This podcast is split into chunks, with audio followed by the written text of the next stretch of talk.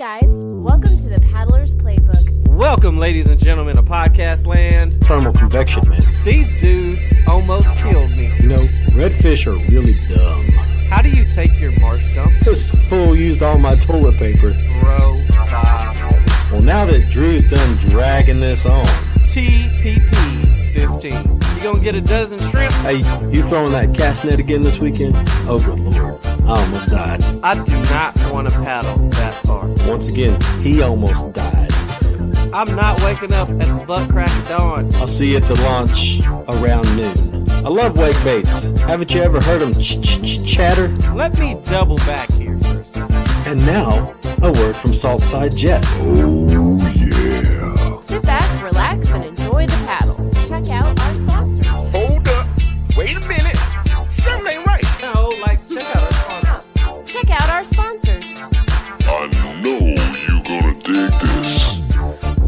Welcome, ladies and gentlemen of Podcast Land. I'm your host, What Drew up? Turner. What up? I'm here with my co-host, Chris What up, what up, Lewis. what up, what up, what up? Chris, what's going on other than yard work?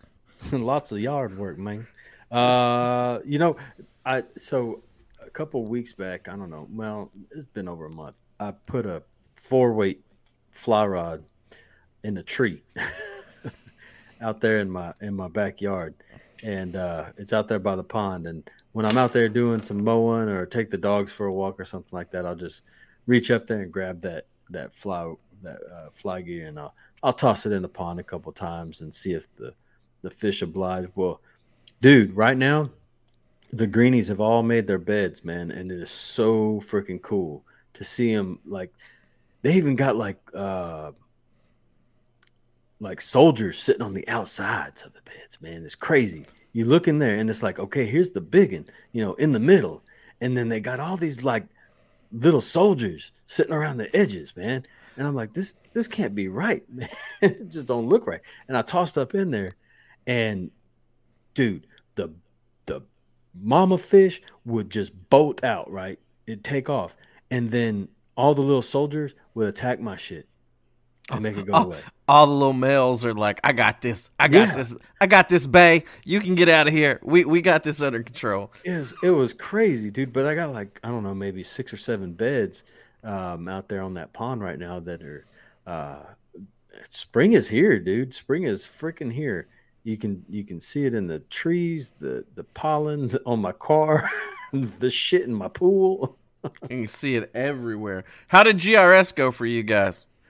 It was really, really rough. So um, I think everybody said the same thing. If you were on, if you were on Good Fish, um, up leading into GRS, you weren't on Good Fish the day of GRS. Um, basically, what had happened, and those of you that live on the on the Gulf Coast and you understand tidal movement, um, we do have tide stations and predictions. NOAA puts out their predictions on a regular basis, and those are often based off of tide tables that are, have data collected from years and years and years.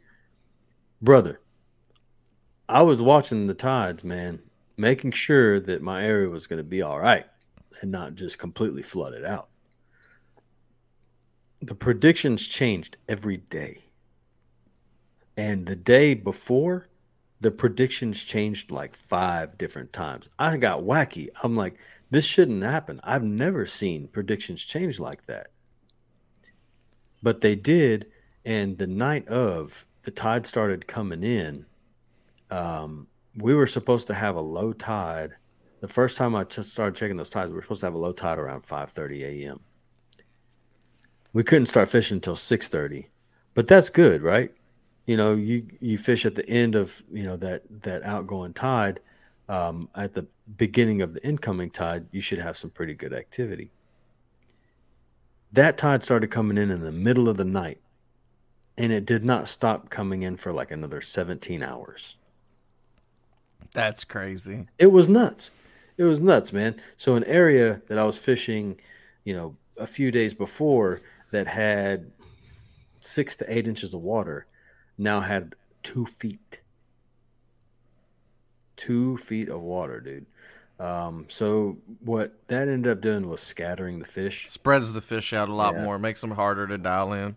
and the only ones that w- wanted to eat uh, throughout the day were 22 to 24s, and we, my partner Scott Tilley, his first cast of the day, he landed a 10 plus, man, big freaking monster, right?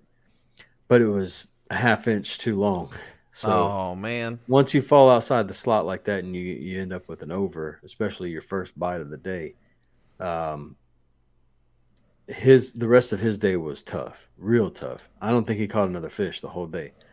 I caught multiple dozens, all twenty two to twenty fours, with the exception of one rat, and none of them were well. I can't say that. One of them was side casted out of a school. hmm The rest of them all came off the popping cork, dude, because I couldn't, I just couldn't get anything else to work. Crankbaits weren't working, top waters weren't working, swim baits weren't working. Um, so it was just popping cork, popping cork, popping cork. Um, we didn't land in the top like we had hoped, but um, we're still in a fighting position, dude. There's still Yeah. four more parts of the series. Um, we're still in a fighting position, and we still have the tournament of champions at the end, um, where we get to fight against the boats. Yeah, and the great thing is that there's going to be another tournament coming right around the corner on May 7th. So, Saturday, May 7th, you know, we'll be out there at GRS. I'm going to be at this one.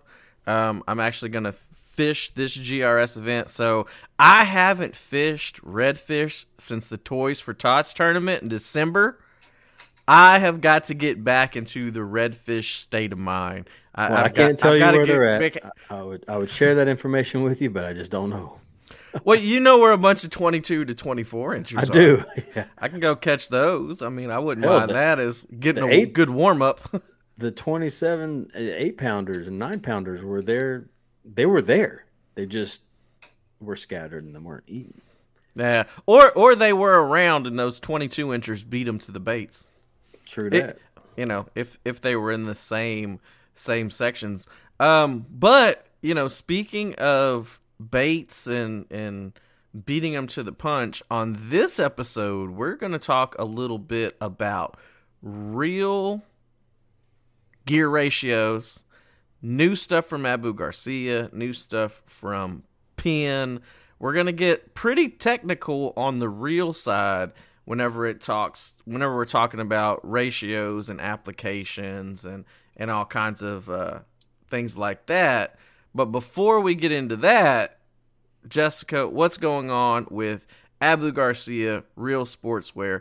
And Mariner Sales is having a demo, guys. There hasn't been a demo in what two two and a half years that Hasn't people been have a been able. demo. Yeah, hasn't been able to get It's out on the water. big But they're gonna have a demo, and if you want to hear all about those three things, Jessica, take it away.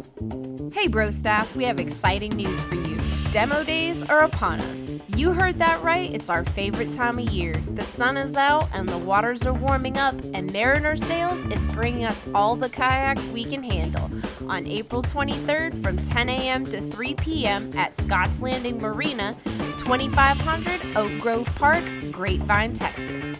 You'll have the opportunity to get your hands on some of the hot new kayaks of 2022, all while listening to some of the most experienced kayakers in the business help you find what's right for you.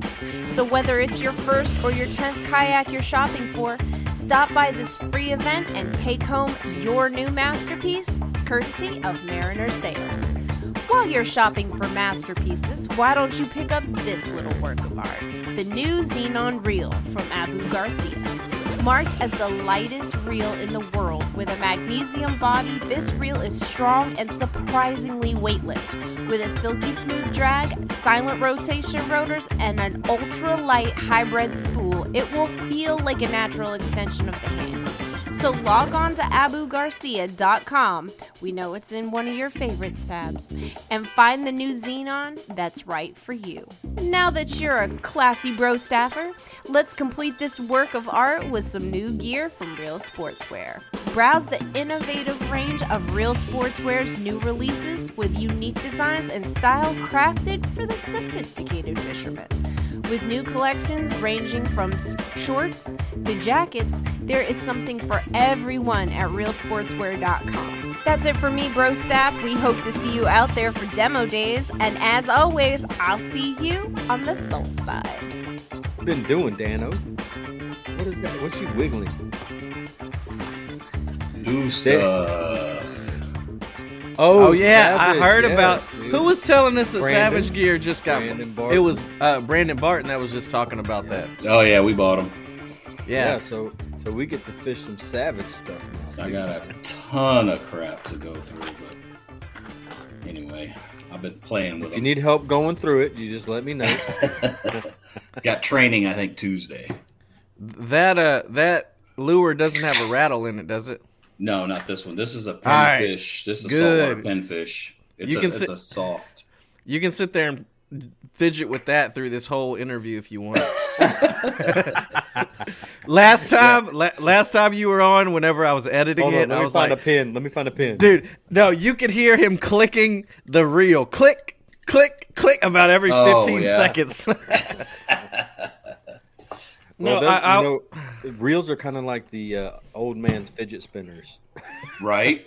You know, we pick one up Sit and we can't, we can't help ourselves. We just start start. Start messing with them. I keep little rub rocks on my desks now to sit there and rub them while we're doing these.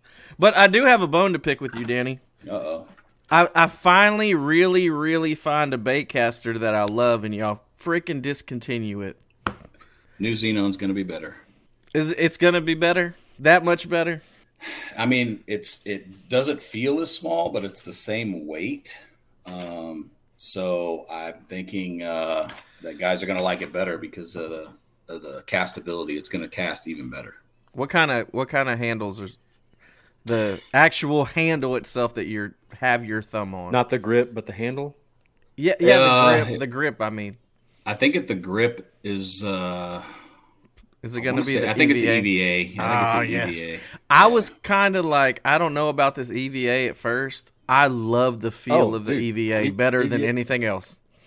Ladies and Yeah. gentlemen, if you haven't already found out, okay, we're talking with Danny Wentz today. We didn't even do an introduction. We just jumped into stuff. That's the way it really should happen anyway. Let it be organic and live. But Danny Wentz, uh, the commander and officer of the uh, the South uh, Territory for Pure Fishing, and we're going to do nothing but talk badassness of reels today, man. Because I know there's a lot of new good new stuff coming out. You just heard Drew bitching about, man. I finally found a reel that I really, really, really love, and now it's Yep. gone. What am I gonna do? I Well, don't you know. You know, No you- more I- ALF. Look, No do- more. do just like I did, man. If you can Start find them, got scooping, them. start scooping them up. Yep, 'Cause, find 'em, uh, get 'em. The, the Revo Four Inshore, man. I mean, them things are bulletproof, dude. I love them to death, and uh, every time I see one for sale, I go ahead and snatch it up. So that's what you should do, man. Yeah, but I don't get that select angler discount on the ones that are used. I don't get that. Don't- Speaking of that too, they they just opened that back up for for us to be able to to get stuff, and I knew it was going to happen because I just ordered a uh a, Abu off of somewhere else. I just ordered a Revo off of somewhere else, so I knew it was going to open back up soon. It's Yeah. that's just my luck. It's yeah, it's destined to happen to you. Mm-hmm. So, like Danny was saying, man, the uh, the new the new new of the Abu is going to be rock solid, man, and and we're I definitely want to get into that, but I want to do some bullshitting first, man, before we before we get into like the real talk and get into like the technical specs of the new stuff that's coming out. Because because I don't know what's going, dude. Hold on, hold on, man. I don't know go ahead. what Go ahead. I don't know what is going on with all my friends, man. But something's happening to them. They all starting to bass fish. and, and like like all my friends are on the on the, the southern coast where it's salty. And now all of a sudden I see them like bass fishing all the time. Danny, you just went somewhere that's like some sort of like mecca, bass mecca, and you said there's going to be some pretty pretty awesome media uh, coming Yeah, out. I think uh, there's been a couple videos that have been put out. I really haven't messed with a whole lot of mine, been too busy. But uh, the, some of the stuff Adam put out on some of the new baits. Um, but yeah, I mean, uh, pretty pretty cool, epic places, uh, uh, lakes that uh, were built to grow huge bass. Look, Um, see, he's not even like naming names because he's like. well, I mean, I'll tell you, it's it's it's, uh, shit, it's it's uh, it's it's actually a hunting ranch that we went on, but uh, the guy had uh, some private lakes built on his property for himself, um, and, and like super science shit too. From what I understand. well, it's it's uh, it's if anybody's ever heard of Camelot Bell, which is an exclusive, supposedly they guarantee you a double digit. Um, they were very very pricey, um, and you are allowed to to go fish it. And he's got a couple lakes uh, on that property. Well, these lakes are are uh, very very similar because his brother owns the property, um, but they specialize in putting people on trophy whitetails, exotics, things like that at uh, at Lone Wolf Whitetails Ranch, and uh, just just got lucky enough to be able to go on there and uh, through some relationships and and go out there and, and try some of uh, uh, some of the new Berkley products out there. And um, I tell you what, uh, there is some there's some big bass, and we didn't catch any no double digits or anything like that, but we caught lots of healthy five, six pounders. You know, a lot of fours, threes. Um, but I mean, these fish uh, are definitely healthy, and when they hit your lure, it, it's it's definitely a smash. It's it's not just a little bump. So uh, that was a lot of fun uh, because you know there's there's a lot of new baits that came out, and it was uh, good to like get some firsthand experience with them. I guess. Um, I know they're Berkley. I know they're probably going to work because all the testing is done in them. But just just to do it is a lot of fun. Dude, that I would I would hate it if that became the new tagline. You know, they're probably going to work. Berkley, they're probably going to work.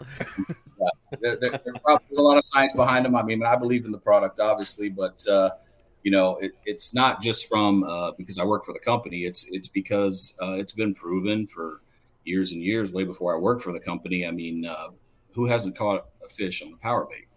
I mean, uh, power bait scent really does work. I mean, fish do hold on to it longer. Um, I mean, that's one of Adam's testimonials is he lost his all his Chigger Craws that he puts, you know, on tips on the back of some jigs and stuff. And and he really likes Chigger Craws when he's bass fishing because when a bass hits it, you know, they hold on to it a little longer because they're really trying to eat it because of the, the way it tastes to them.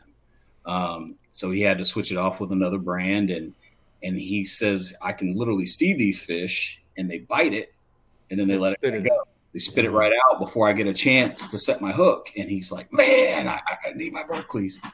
Um, so I mean, and that's just not from one person. I mean, there's several, several, probably hundreds of thousands of people that can attest to the same thing. Um, and then, you know, of course, that translated over into Gulp, and Gulp was designed, you know, came out, and I think, in 2003 with a different delivery system. Um, and those baits just perform, perform, perform. Bro, And, uh, you know, I'm, I've got a video. I've got a video, and I'll put it out there. I'm, I'll work on it tomorrow. It's just this little clip, man. Um, I let my just like every good fisherman does, right, Drew? We leave our gulp on the on the hook to dry up, man. and and we don't take it off, man, because we want to wrestle with it. When it comes time for us to go fishing, we want to be able to wrestle with that shit to get it off of the hook. and the new paddle tails, they don't dry up the way that old gulp did. Okay, it takes a long, long time for that stuff to become rock hard on a hook.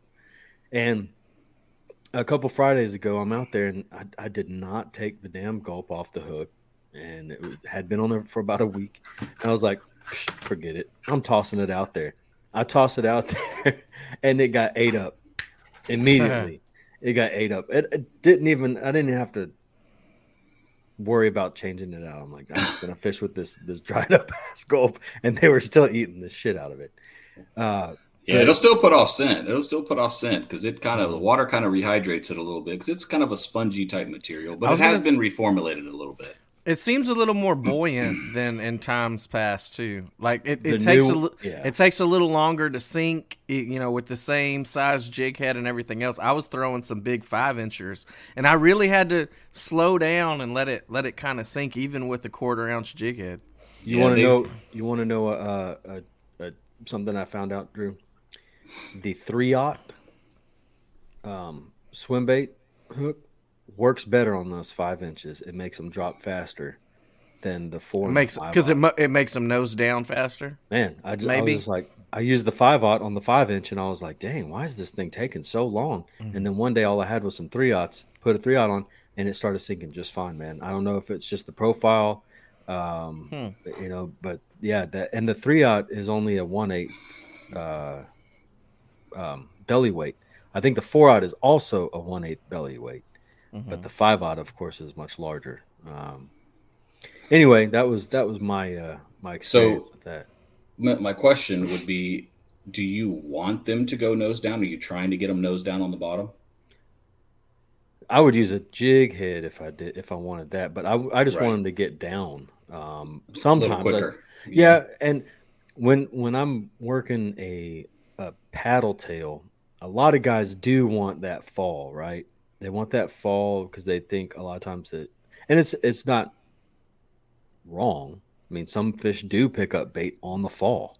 right. You know, some fish pick it up after the after the fall, and you do the little bump. You know, Yeah. um, a lot of times I'm swimming a bait. I'm just swimming it, man. I'm, I'm Sure. finding an area that I can swim that bait through, but I want it to be able to hit a specific area in the water column and kind of stay there. So you're imagining, all right, one, 1000, two, 1000, 1000, thinking about how this bait is falling in that water column, and then you can start your retrieve. And I'm, I know Drew is going to say the same thing, or he's thinking the same thing. You start the retrieve, and next thing you know, you're like, why is that son of a gun up on the top of the water?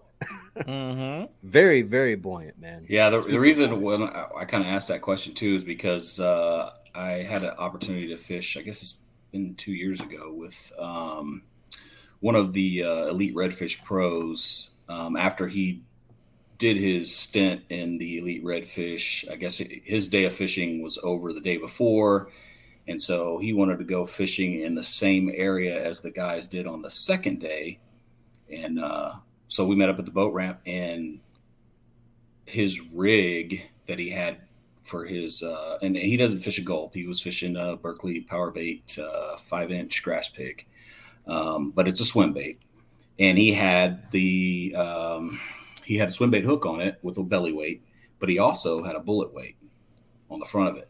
I've used that tactic before as well. Yeah, and uh, that's why I asked if you wanted it to go nose down. And I think his main thing was is is uh, when he's casting from the tower, um, if he's sight casting to fish and he wants it to get to hit the bottom and go nose up in front of those fish, and then he twitches it a couple times, and then he can still swim it afterwards, um, just to either get the sight uh, strike or maybe the reaction strike from it bouncing off the bottom, like you were saying. So anyway, that's just a, just another another thing, and it was you know it was a smaller bullet weight, and I think his belly weight on his was uh, his sixteenth or an eighth.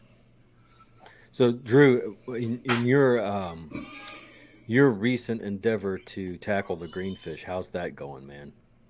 I I struggled like hell in this past in this past tournament because I was fishing Lake Whitney, and it goes from like you're in a creek. So I I mean normally around here if I'm back in a creek it's like five eight foot of water tops twelve foot in the middle. I'm in a creek that twenty feet off the bank is seventy feet deep. Like it was. That's it not. was. a, that's a creek. That's a creek. That was the creeks up a, there. That's a like a bayou, man. Dude, that- that's creek. That is the creeks.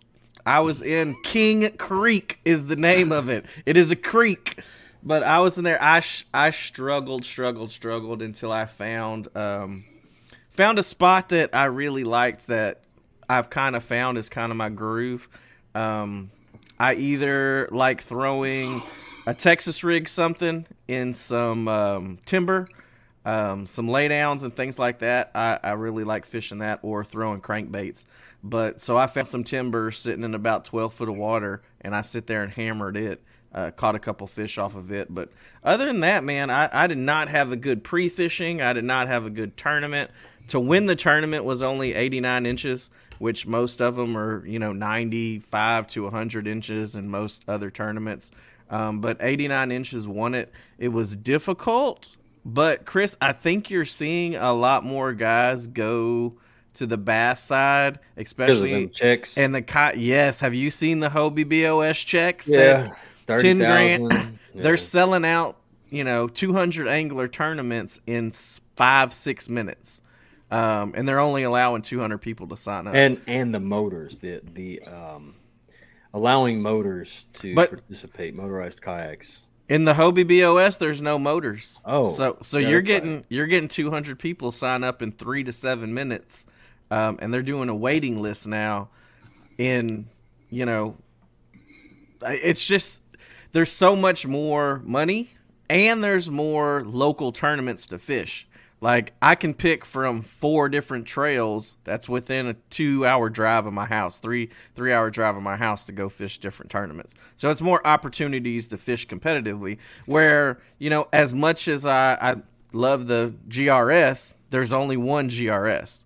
Where there's four, five, six, you know, different local clubs around here, plus the ones on the national stage. That are there's three big national tournaments that are going around the country. Yeah, too, those guys, so- those are, guys are, are fighting for big checks, man. They are. Yeah, I mean it's Danny, it's, does- it's big money.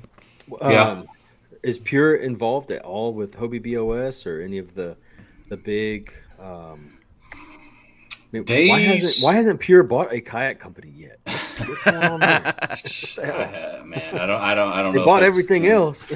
It, it seems like it. I, I think they're really trying to tackle the, uh, you know, the gear side right now. But I, I will say, I, I believe they do sponsor um, some, some of them, maybe the ones up north a little bit, and then uh, we do. Uh, well, we do sponsor GRS, and we sponsor uh, the uh, Louisiana uh, Bayou Coast yeah, kayak the Bayou anglers. Coast. Mhm. Yeah. yeah, yeah. Um, but as far They as like a lot of events. Yeah, they put up a lot of good events, um, and they usually have uh, their max number of anglers that they think they can handle. I believe so.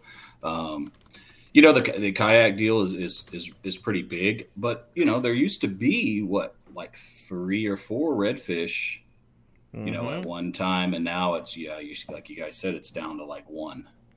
Um, Yeah. And you guys sponsor the North Texas Kayak Championship too. That's Yes. the that's the Yeah. tournament that I was just fishing on Lake Whitney. You guys sponsor that.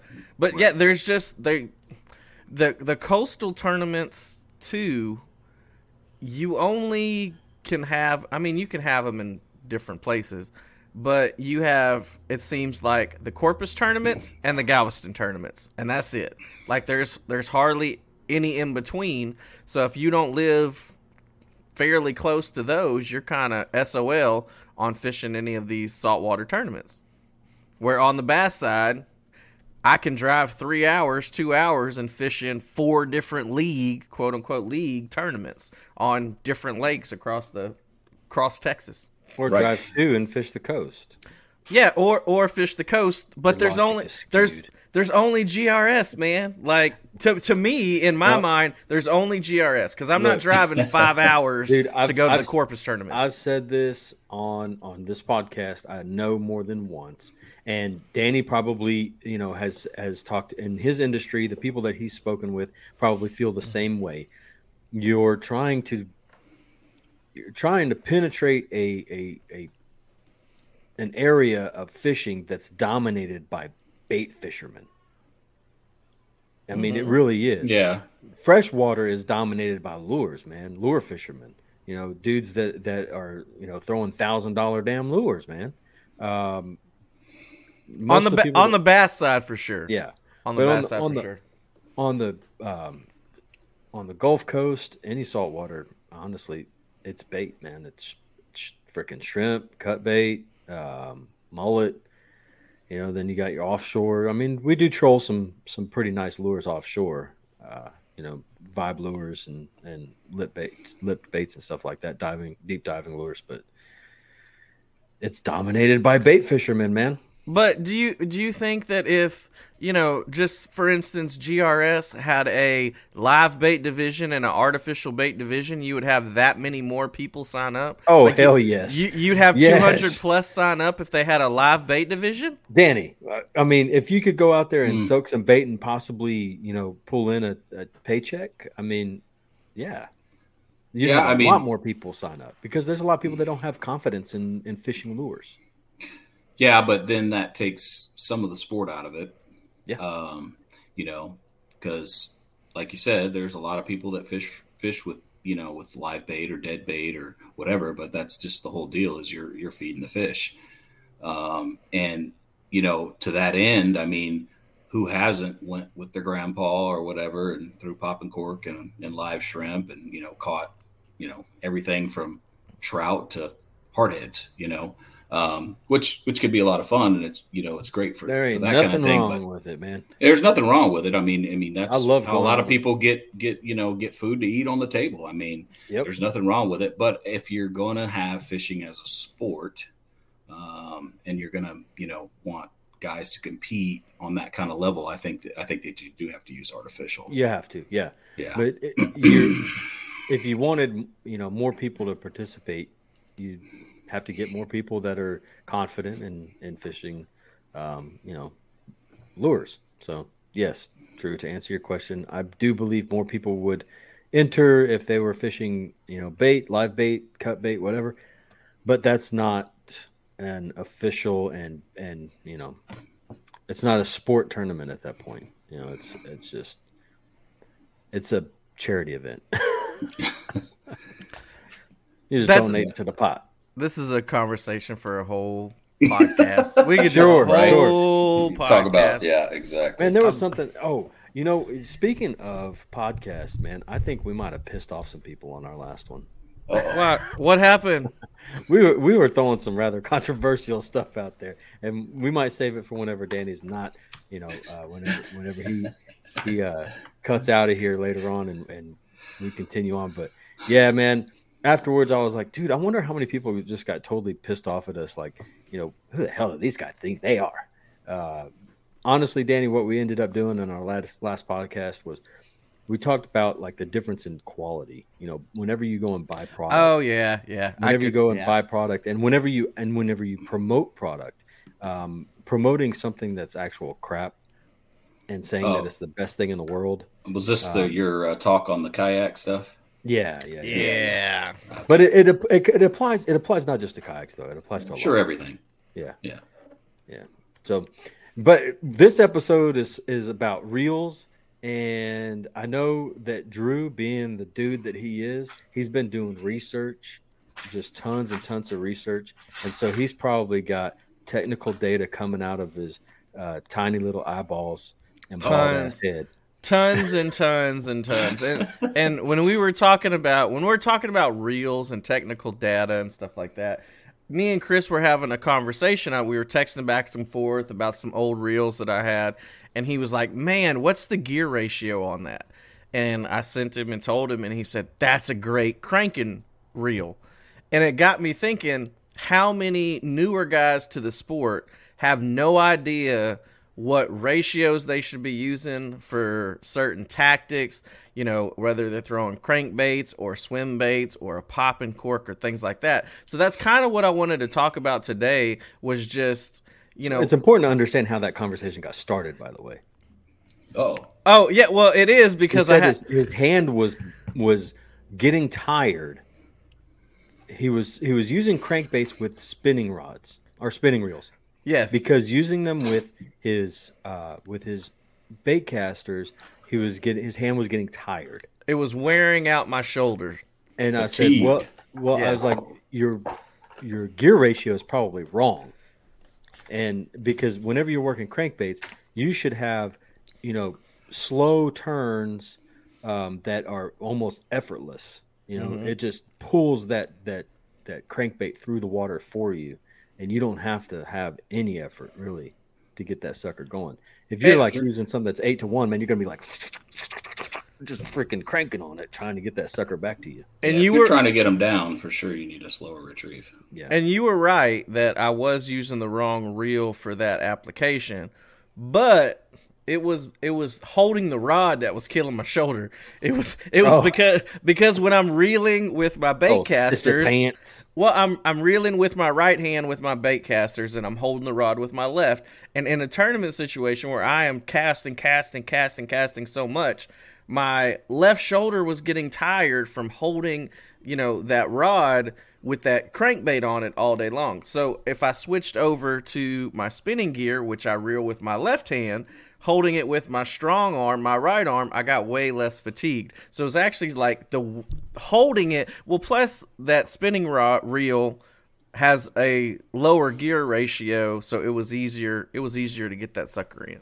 And then here's here's the the you know obvious problem here is that we have these weirdos in the in the world that that think you should reel a spinner on the left side and a bait caster on the right side. Look, I don't know what to say. I have You're no. not the only person though, man. I There's ha- a lot of them out there. I have no reason why I do that, but it just it feels more natural reeling with my left hand with the spinning. Danny, what hand do you, I do don't you know. retrieve with, right or left? Uh, with which reel? with the bait cat. So bait caster, you're reeling with your right. What about a spin, spinning rod, spinning reel? Uh, I learned with uh, doing it with my left.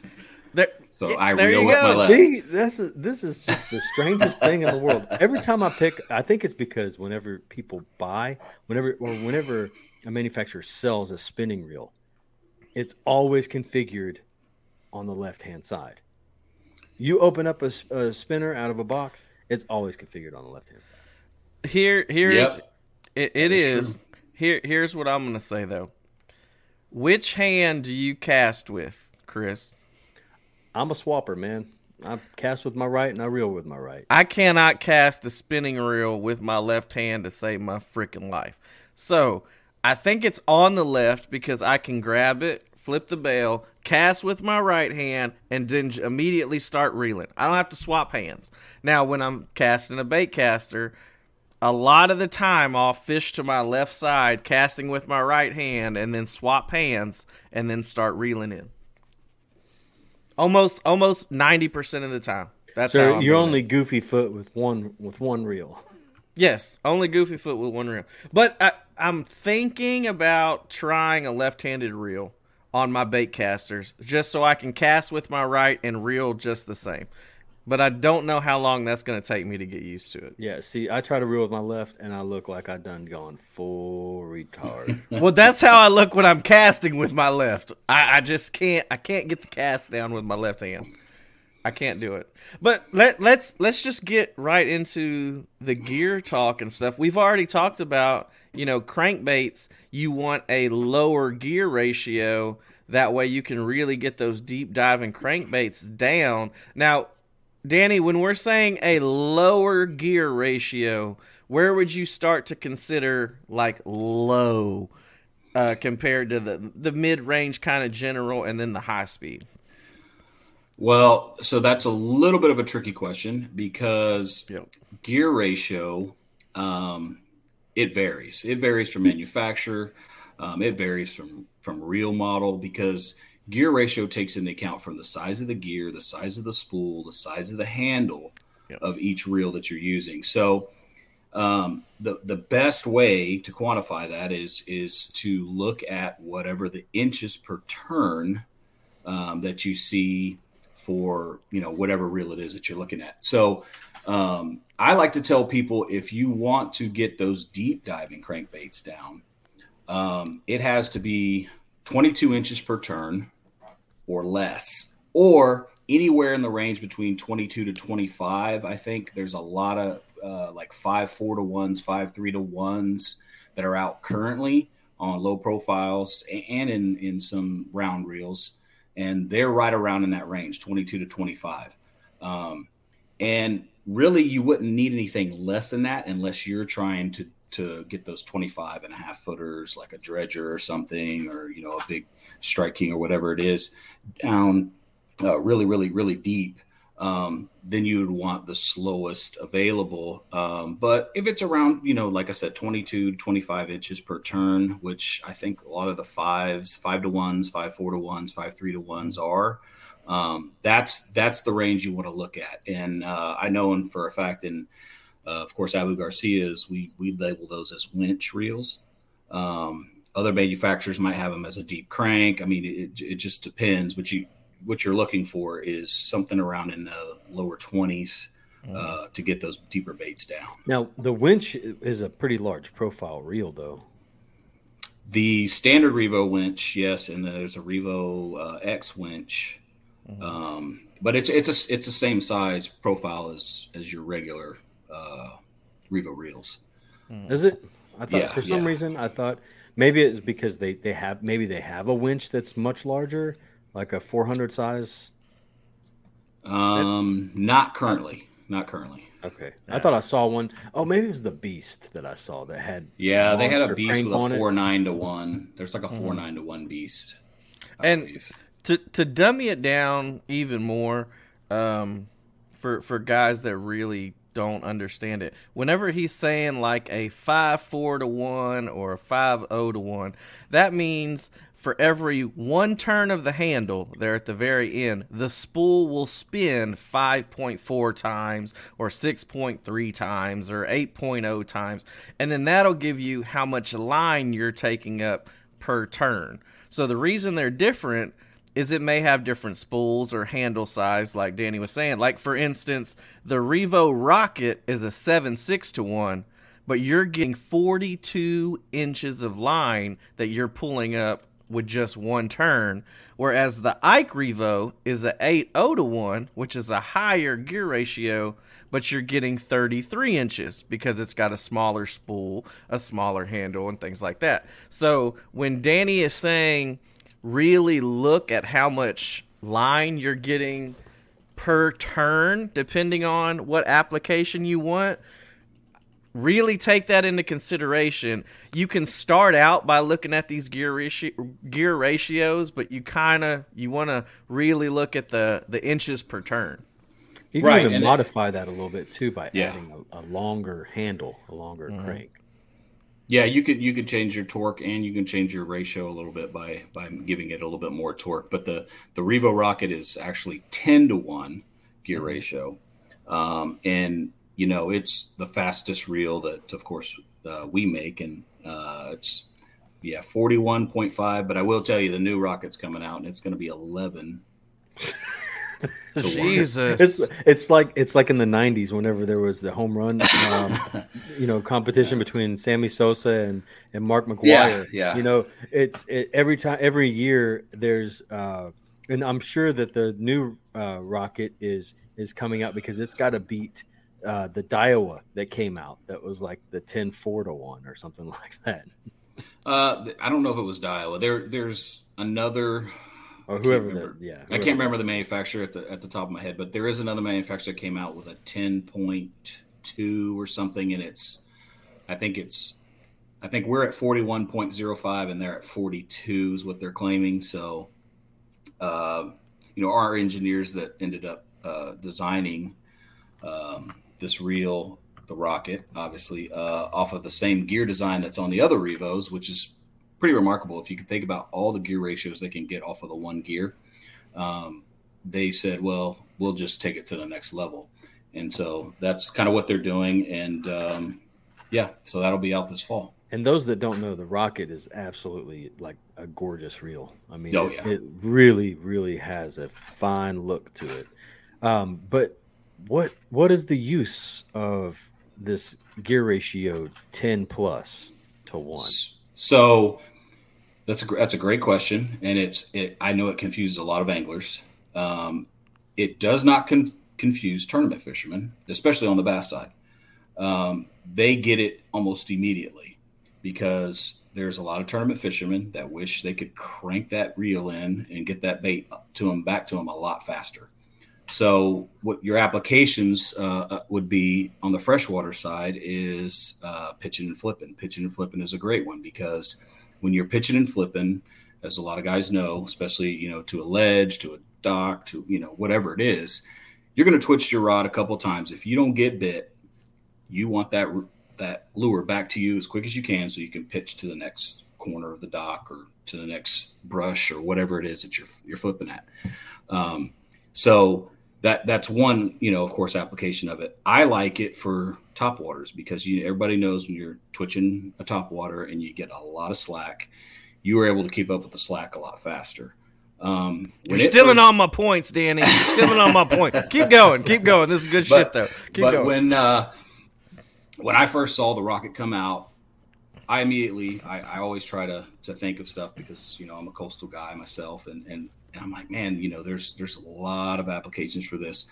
So for, in the bass world, I think they actually tested it. Um, but I think with the eight to one and ten to one, it's like two hundred and something more casts in an eight hour period. So it goes from like thirteen hundred and eighty something casts to like fifteen hundred and ninety something casts in an eight hour period with eight to one versus a ten to one. And so what is it? It's a numbers game. So if you're a tournament fisherman, you're getting more chances in front of the fish by being able to make 200 and something more casts in an eight hour period. So um, that being said, when you're thinking about coastal anglers, well, especially redfish tournament anglers, what are you doing? A lot of times they're sight, Sight fishing, Yeah. and it's the same kind of concept. You throw at the fish. If they don't see it or they move right before you throw, whatever, I got to get that bait back to me. I got to get get it back in front of them again. So that's that application. Uh, guys that like to fish the sandy potholes, you know, when you can see the little sandy spots, you know, when you're drifting the laguna or whatever, and you you throw into that sandy spot and you swim your lure through real quick, and if it didn't get bit, and you know your first couple uh, cranks through there, then you want to get it back and throw it to the next one. Um, so you know, there's that. Um, you, you're getting your your bait out there. You're being able to cover a lot of water in a shorter amount of time, um, and you're getting a lot more casts per whatever you know hour block that you're fishing. So for tournament anglers or guys that are, are serious about covering a lot of water, the higher gear ratio is definitely uh, what you want. Um, and you know, a lot of people are like, well, that's just too fast. Um, have you ever seen a shad or a mullet running away from Oh, something yeah. that's chasing them? Mhm. You Yeah. can't, in a, even in a ten to You one, can't you go cannot, fast enough. You cannot keep up with them. Yeah. So it's not like it's out of the realm of too fast for nature, um, but it's it's it, it, does give some anglers a definite advantage, and I, I I have seen it in the redfish world with uh, a lot of the tournament anglers that switched sight casting, you know, from towers with a rocket. Um, and it still has plenty of drag. Um, they they did cut the drag down a little bit on uh, the Revo rocket as opposed to the standard Revos, just because of the high gear ratio. Um, didn't want to put too much stress, so you know the standard Revos are you know 24 pounds max drag, whereas the Revo rockets uh, cut at 18. Um, but That's still it's plenty. still plenty considering that most of the manufacturers out there are still making reels for bass fishermen and selling you it's a saltwater reel and it's 11 10 11 pounds drag and uh, it, it- as a lot of tournament fishermen find out that af- for first it might work but after a, a red really stretches you a couple times then that drag seems weaker and weaker You know, you know what's funny, uh, Drew? He was talking about, you know, you, have you ever seen shad, you know, flee? You know, there you can't really go fast enough. And whenever I think about that, I think about that one time that uh, you and I went out. Um, we we're ch- we we're going to find redfish, and as soon as we launch, we get into this just ridiculous school of um, skipjacks. Oh, yeah. you know, skipjacks are also known to as the poor man's tarpon there you go. And and it was it was such a ridiculous school of fish the and the idea behind fishing purposely fishing for skipjacks with lures is you have to go as fast as you possibly can. You have to reel in like you are a, a madman and they will not hit it unless you are burning that lure as fast as it as you possibly can because you're You're going matching what they're doing Yes, Right. you're matching Yes. what they yeah, and and any other species of fish will also, if they're hungry enough, they will chase a bait down, um, a- a- as you're retrieving fast. Trout, if you get into a really uh, aggressive school of trout, they will hit your shit just as fast as you can possibly retrieve it. So, yeah, back to what you were saying, you know, about the retrieval speed. Um, sometimes slow is better, but the fast you can't discount that either.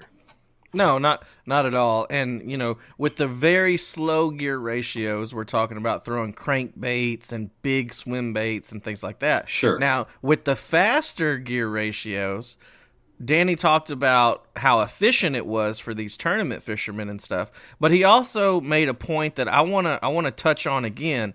If you're fishing any kind of technique that may allow for there to be some slack in your line, you should probably be probably be fishing with a higher speed reel because once you get that hit, you may still have slack in your line and you have to get that slack going before can, you cannot set a hook with the slack line. Like you have got to get that slack completely gone. Now chris i started using a high speed reel for a specific saltwater technique that you may end up with some slack in your line. What what do you think i'm using a high speed reel for that may have some slack in my line for a for a uh, for a saltwater Frogs? technique. Oh, no, wait, saltwater, saltwater. technique. Saltwater. Salt water. We talk I about thought it you all the time. The popping cork. Okay. The popping cork, man. Well, let me tell you something though. Uh, you don't have high gear ratios on on spinning reels. So if you're yes, custom- you do. There's not yes, Go many, you rock do. it. Yes, you do. there's not many of them. But, The- uh, most the- people that buy it that buy a saltwater reel for the use of a popping cork don't go in and say I'm going to buy a reel with a high gear ratio. They just don't. But Okay, they so- should. They should after listening to this episode. But keep going. yes there there was there was a time whenever i did consider okay is this going to help me any different and i do have you know that pop and then a fast you know brrr, get that slack in man just you know i Yes. hit it real hard and real fast uh, to get that slack in um, but you have to. it was it was actually a guy y'all know Scott Weiland. Um, Mm-hmm. It was probably eight or nine years ago, and he was telling me, "Man, I just bought this new um, high gear, you know, a, a spinning reel with a higher gear ratio, so I can work this popping cork as I'm moving through the water." And I'm like, "Well, first off, you know, working a popping cork as you're moving through the water that sounds kind of silly to me, but okay." And then secondly, I'm like, what is this high speed or high gear ratio you're talking about on a spinning on a spinning reel? Because I literally thought they were all the same. They were like all like five four to one and six three to one, and there wasn't anything higher than that. So, what is the high gear ratio on spinning gear? I I'd have to go look. I want to say it's like a seven, seven something. I'll have to Seven go three gra- to one. Yeah, I'll have to grab the reel, but right off the top of my head, I can tell you the I bought a new I am in the market for a new spinning reel, so I, I need to specifically for popping cork. And you know what is my favorite spinning reel? I bet you it's a Penn, Penn Clash high speed. It is a Penn Clash 3000 high speed. It's got the power handle and it 42 inches per turn. Yeah, I think that one's seven to one. I think. Yeah. 42 inches per turn. Um, the normal Penn Clash 2, the 2500 and the 2000, you're getting like 30 to 33. I don't know exactly which one it is, but I know it's around that 30 to 33. So that is a 9 inch difference per turn, which happens in what, half a second? So in a full second, you're getting an extra 18 inches. That is the difference between catching the redfish that has the gulp in its mouth, which oh, it, Oh, man, it's I probably not going to let it go. I missed so many at GRS because of that. Because the only thing, the only, the only thing that was working that day was freaking popping corks. Crankbaits not working. Top Danny. not working. Yes. I gotta ask you, man, are you playing Minesweeper? Yeah. Or what? What are you? What are you playing with So- all of that clicking? so I'm actually I'm going through the catalog because I knew you were going to come up with that clash, and I was going to give you the actual. And the problem is, is it's lagging, so I'm having to click to make the pages work. I mean, I can go grab it and look at it and tell you guys, but I, I believe it's a seven.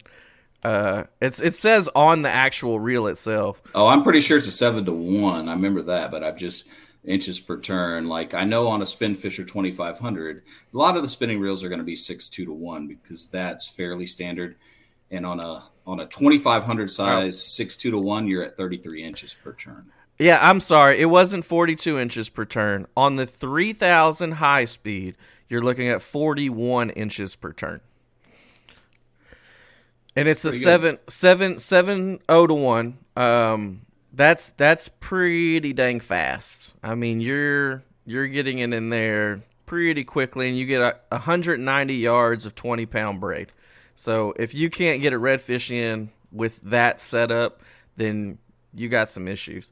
But I, I mean, if you're any kind of technique, and like we were talking about earlier, how I struggled on Lake Whitney, but then I found I found some fish. I like throwing a Texas rigged something into some cover, which that causes a lot of slack sometimes. Because I mean, you're sitting stuck on a branch or something like that, and I want to get that. I want to get it up quickly, so I throw you know the higher speed ALFs with my with my worm gear. Um, what about you know like the middle tier? I mean, does everybody? Well, let me let me go back real quick.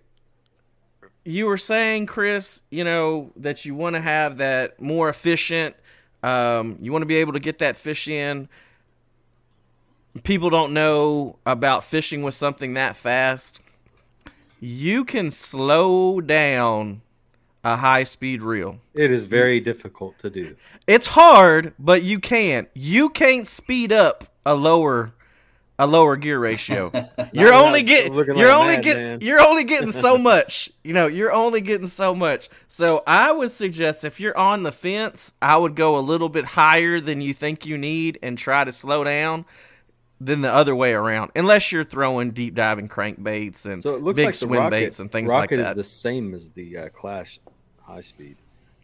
Yeah, the Re- the. Revo Rocket, yeah, spinning Mm-hmm. the Revo Rocket spinning reel is seven to one as well. So I'm I'm The new Revo here. Rocket spinning reel, I think, is seven point five to one. I'm gonna I'm gonna ask a question that is is not um, related to gear ratio. Are we still on that topic? We yeah, still got some- we still got a whole middle section that we I got to wanna- talk about. I want to know. There are no. I know that Abu Abu Garcia um, and Penn. Well, Penn never really marketed a. This is our salt water rated um, spinning reel, but Abu did at one point have a a spinning reel marketed for saltwater use Correct. the notion today is that all of their the entire line of Abu Garcia is suitable for saltwater use as long as you take care of your stuff. Right, and that that could probably go through a lot of manufacturers. The stuff that you want to look for, if it, it, to answer that a little bit, is um, so one of the reasons they took the inshore series out of anything that was Abu Garcia was one, we thought we could do a little better with stuff that was inshore with our saltwater brand, which is Penn, because that's all they make reels for is saltwater.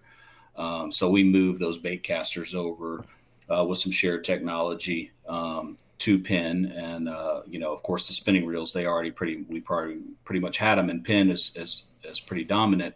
Um, but as far as what's in the reels, there's really not any difference. It's it's kind of a marketing type deal. Um, there's a few things that you can do to maybe make them uh, a little bit more durable in salt water, and that would be with you know um, trying to trying to waterproof them or make sure that uh, any, any manufacturer that sells a reel that says you can use it in salt water and that they're not shielded stainless steel bearings, you're going to have an issue. Um, and the and the thing is, is a lot of people may not know, but the on a ball bearing, um, of course, is you've got the the metal cylinder, and then inside of it, it's got a bunch of little balls that you put on some, on you know a shaft or whatever to to make it move a lot freer.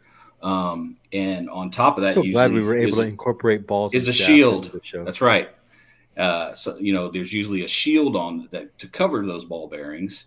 Um, and if it's a shielded ball bearing, and then a lot of people put coatings on them, things like that, like we do, um, to uh, give it a corrosion protection, um, then that makes it that much better, obviously, to use in salt water. Um, so if you just use a standard uh, ball bearing set that would go in a reel that's unshielded, um, that's where a lot of manufacturers have issues uh, in their lower end stuff. If they're not using shielded stainless steel ball bearings, then you're going to get some corrosion and rust in there. It's just inevitable. Um, it, it can still happen in shielded ones. I mean, if they constantly are hitting salt water and you know water's splashing up on there, it's probably going to intrude. Or if you got the guy that wants to take the power washer to his reel after he goes fishing, um, you're going to put salt water in those bearings, um, and eventually they will corrode a little bit and start making noise. Um, it's obviously not the end of the world. You can replace bearings, um, but as far as you know, the materials used, you're you know people are still going to use aluminum. They're still using brass. Um, and especially in all the Abu reels, they're they're using they're using the same. They're using brass and aluminum gearing. Um, a lot of manufacturers are. Um, the ones that you watch out for, obviously, is if we're using the nylon gearing and things like that, then um, there's a weak point. Um, and if you're using uh, stainless uh, steel shielded bearings in your reels, then um, there's different grades of them. Um, there's there's the cheaper ones, and then there's the you know, like high performance corrosion resistant bearings that Abu Garcia uses. Um, you know, I mean, we could go bearings. Do they use any the ceramics? At all? They do in uh, so they they started that in the EXD when the EXD came out in the in the Abu Garcia reels. The the two spool bearings, the ones that the actual spool rides on, were uh, ceramic. Um, they are doing it in the Zenons. Yeah, Uh, the top, I think the MG, uh, I think it's the LTX. On the LTX is uh, it's got the ceramics, uh, but that you know that's our lightest weight magnesium frame reel, and I believe it's on the MGX.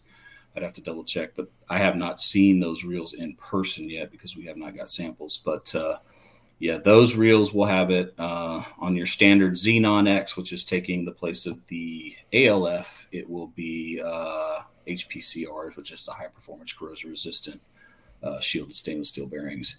Um, but that being said, those those bearings have performed remarkably well in a saltwater environment, as you could attest to with the on the inshore, um, and just any of the revos that I've used in saltwater, I, and from pro staff and and a lot of testers and everything else, I haven't had you know it's very very rarely that there's a, a bearing fail.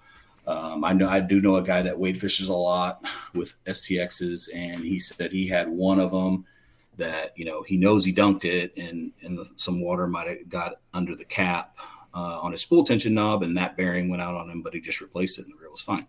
Um, so I guess the key is, is whatever reel you're fishing, just know that you know you have to maintain it, especially if it's in a saltwater environment. I don't care whose it is. Um, you, you've got to to keep them maintained. You've got to keep them greased. You've got to keep them oiled. Um, you've got to keep them clean because salt water is corrosive. I mean, everybody knows that. I mean, shoot, look at cars that sit in a saltwater environment. What happens to them? I don't care if it's a Land Rover or a freaking Yugo. It's going to rust if you don't take care of it. So that's just that's just one of the things as, as, as far as fishing in this and you know and on the coastal environment is you got to take care of your stuff. Um, you know, like I said, and there there's little things that you can do, of course. Um, but as far as you know, Penn reels, if you never notice, you look at a Penn reel, you ever open it up when you first get it, that thing is packed full of grease. And the reason why it's packed full of grease is because that blue grease repels, you know, stuff getting stuck to those important parts that will corrode. Um, You know what? You know what Drew thinks. Drew what's thinks that that blue grease is an indicator, like these batteries, you know, that we used to have that Yeah. would change colors whenever they're they're no longer have any juice.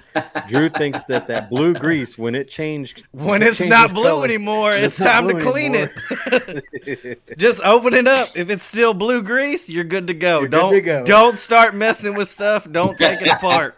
If it's yeah, blue if it's grease, still it's blue, good. you're good. Yeah, if it's Yeah, still I- if it's still blue, you're right. I mean, because because most of the reels that I'm using are sealed, so if it's still blue grease, it, nothing's got in there. Even if they've been dunked, you know, my clashes have been dunked numerous times, and nothing has got into it at all. It's still it's still blue grease. So I just leave it alone. I don't even. I don't. even I will, it. I will say that uh, that's one thing that I think Penn and Abu has gotten a lot better at is as fitting parts together on the reels as, as far as the framing and stuff. They've gotten way better. Tolerances are way tighter than say they were maybe you know four or five years ago. Um, and so that obviously helps if it's a tight fitting reel and it has grease in it. Um, you're just going to protect your stuff so much better if it does take that additional, you know, accidental splash or dunk or whatever. Danny, I got a follow up question. Do are manufacturers not using ceramic bearings as much as the stainless steel ones just because it's a cost thing? It's just a, a price point thing. Yeah, co- cost does does definitely factor into it. I think um, it, and it's probably not as easy um, to to probably source as many ceramic ceramic bearings as it is stainless steel because everybody's been using stainless steel for so long. There's just so many out there that that the manufacturers can get. Um, so it it's I, yeah definitely with cost. Um, I definitely think that's that's part of it. Um, the other part is is availability. I would say. Drew, have Mhm. you ever have you ever gone to let's say to Boca bearings and said, "All right, I want to replace all the bearings in my, you know, old school Abu Revo Max or whatever it is." First of all, it's going to cost you a hundred dollars. First of all, you know the answer is no because all I'm doing is seeing if my grease is still blue. I'm not. I'm not putting it in new bearing. But yes, my brother has the Boca bearings and all his Shimano's and everything like that because And he it has costs to. you a hundred dollars per reel. To, Yes, to and- upgrade those bearings. and he has to replace them all the time, uh, the originals, because it's a Shimano. But, but I Danny, didn't say that. that brings me that brings me to another question. Now you said that there were going to be you they're all some. CI fours too. Oh, I don't know. I've got I one of those. I need to get rid of it. But you said that it's going to be in the Zenon. Do you think that real manufacturers are going to, you know, that is the next thing that is going to be a big selling point is hey, these come straight from the factory with ceramic bearings. I'm not sure if it's going to be. I, I I know they did it in the in the LTX and the new Zenon because it's the Cadillac reel. It's it's you know it's a top of the line reel that we make. Is that the magnesium one? Yes, it's a magnesium frame reel. It's going to be the lightest rate reel on the market, I believe, at 4.5 ounces. So super light reel. Um, and I think they figured out that with the Infinispool system and putting those high grade ceramic bearings on the spool, that they were able to get so much more casting distance. Um, because I guess the initial startup when you go to throw is a lot easier for that one. So it gets, you know, the rotations start almost immediately a lot faster than say your standard stainless steel. Now there is, you know, I know there's some stainless steel bearings out there that guys, you know, polish all the the bearings inside and put them back together and super high grade lube and stuff like that, and they can almost get the same performance. Um, but that's a lot of work. so um, with, the, I think they put it on that high end one just really to to give uh, just maybe a little bit more uh, ease and castability for, and they're really trying to make it as a finesse reel so you can cast like 16 pound stuff, the stuff that you normally have to use with a spinning, you know, and you know everybody in bass fishing is trying to use Ned rigs and things like that, and then you're size down uh, on highly pressured areas, so some more finesse type fishing, six eight pound fluorocarbon line, uh, smaller baits, um, and you got to be able to cast that stuff. So that's I think one of the reasons why for that reel they're doing it. And speaking of uh, Ned rigs, real quick, shout out to Bugs. Chris was shooting me some pictures real. of the new the new Ned bugs. Though, if you guys didn't get a chance to check those out at the fishing show, make sure to check those out. Those things look pretty sweet. Uh, for those of you that listen to our episode um, on Bass and Brews, uh, it's it's the Ned with features that we were talking about. The Ned rig with features, and we're we're talking high speed reels, we're talking low speed reels. We're talking about tournament fishing, we're talking about particular applications. Guys, if you just want to go fishing and you don't really want to have to think about what gear ratio you're using, just go for the middle of the road. Go for your tried and true six three to one, six four to one, I was gonna say seven three. Yeah, or seven. I mean, all the way up to seven, depending on depending on which reel and manufacturer. And there's absolutely nothing wrong with that. You're you're gonna get decent performance, but it may not be exactly what you want when you start to fine tune your fishing game. But it's a good place to start. Yeah, especially you know if if you know most guys, it depends. You know, obviously where you're fishing, or if you're going to do saltwater predominantly or freshwater. Um, it, I know it used to be kind of it's it's kind of an old school way of thinking now, but every guy that was a Texas rig fisherman or you know a Carolina rig fisherman is oh I need to, I need that five three to one or I need that six to one. I, I can't have anything faster. Um, and you know in super cold water that may be the truth, but in Texas when our water you know changes a little bit, but sometimes it doesn't change hardly at all. Even though we had a cold front for two days, that you feel the water and it's still in the 60s. Um, it doesn't matter if you you know they have that real low speed that real low speed is, is for a lot of these guys uh, that are fishing around us are are definitely for your deeper diving crankbaits um, now there is something to be said you know for some of those carolina rig fishermen if you need to fish it slower you need to drag it slower um, then yeah absolutely go for the five three to ones or the five four to ones or you know the six six two to ones or whatever you can find that's that low. Um, but your standard i think your standard most everybody's six four six three six six uh, um, they're around anywhere between uh, 26 28 inches per turn somewhere in there. Um, so that that you know covers a lot of baits um, you get up to a seven to one, seven three to one. I know some manufacturers put seven five to one, but guess what? They're all thirty inches per turn. Um, so, like I said, that that goes back to gear size, spool size, diameter, and uh, of course your handle.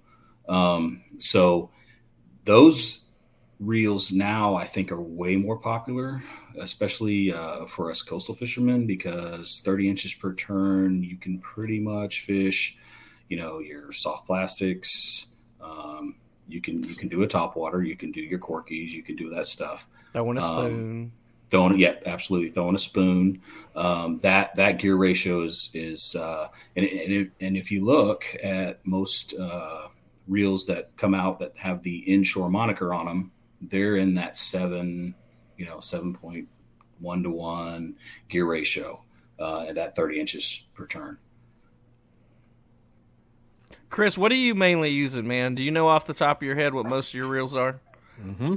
What's your favorite favorite ratio and favorite reel? Because you sent me a picture of three of them lined up that you just bought brand new. What what what reel did you? The reels buy? weren't brand new, but, but my my rods were. Oh, okay. I thought I, I thought got- the reels were new I too. I was like, dang. thing. I got that goofy thing, man, where I just don't feel right if my reels and my rods don't match in color.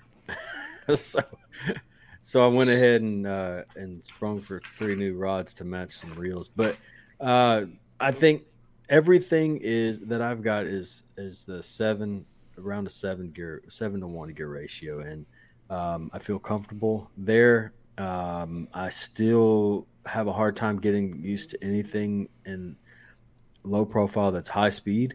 Um, I know that sight casting it helps me get that shot off a little bit faster and get it back if I miss.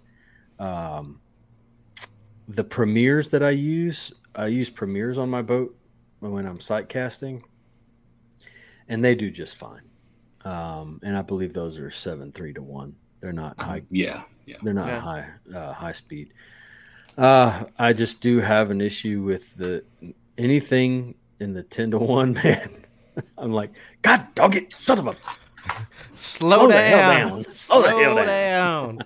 Yeah, But- certain certain baits it doesn't work as good with. You're, I you're- like the idea of using it for a top water man, and I think, I think that I'm going to uh, look for a rocket and try it out because, yeah, that would be nice to have have some additional confidence in uh, what what is the entire package of the gear. You know, the top Mhm. water that's all the way at the end to the reel that's all the way in my hand.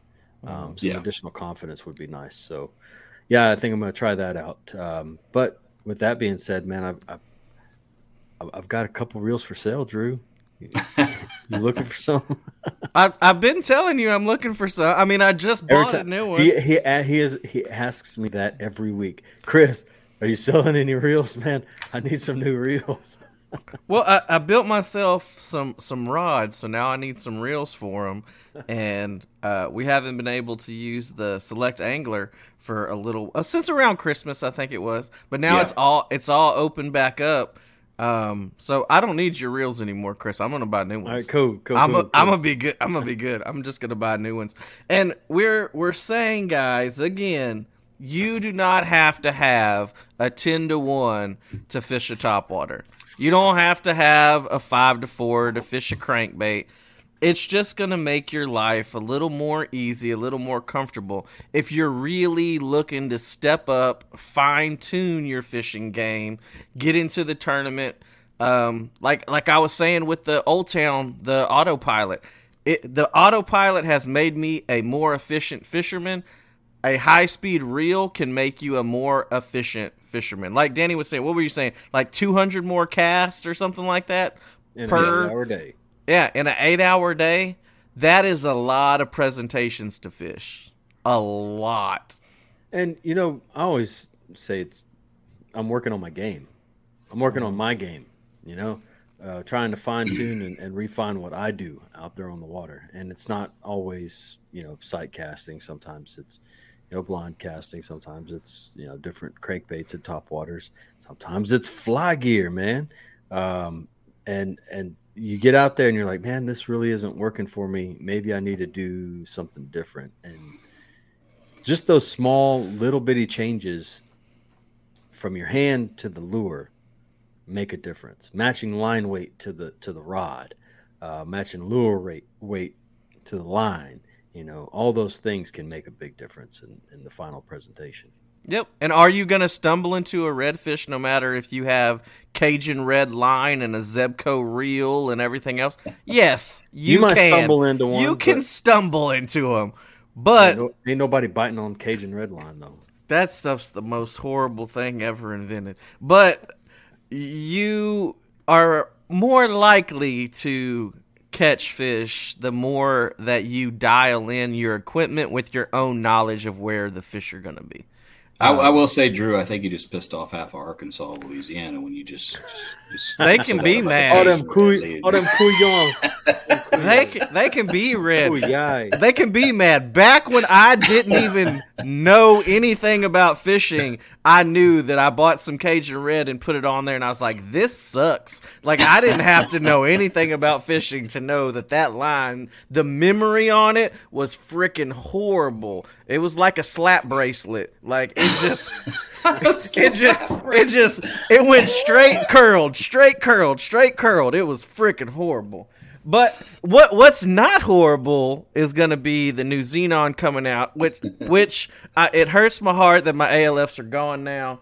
Um, I just got to know them. I'm just now using them. But tell us a little bit Well, about hold on, some of the before we do that, new. Yeah, hold up, hold up, Kimosabi.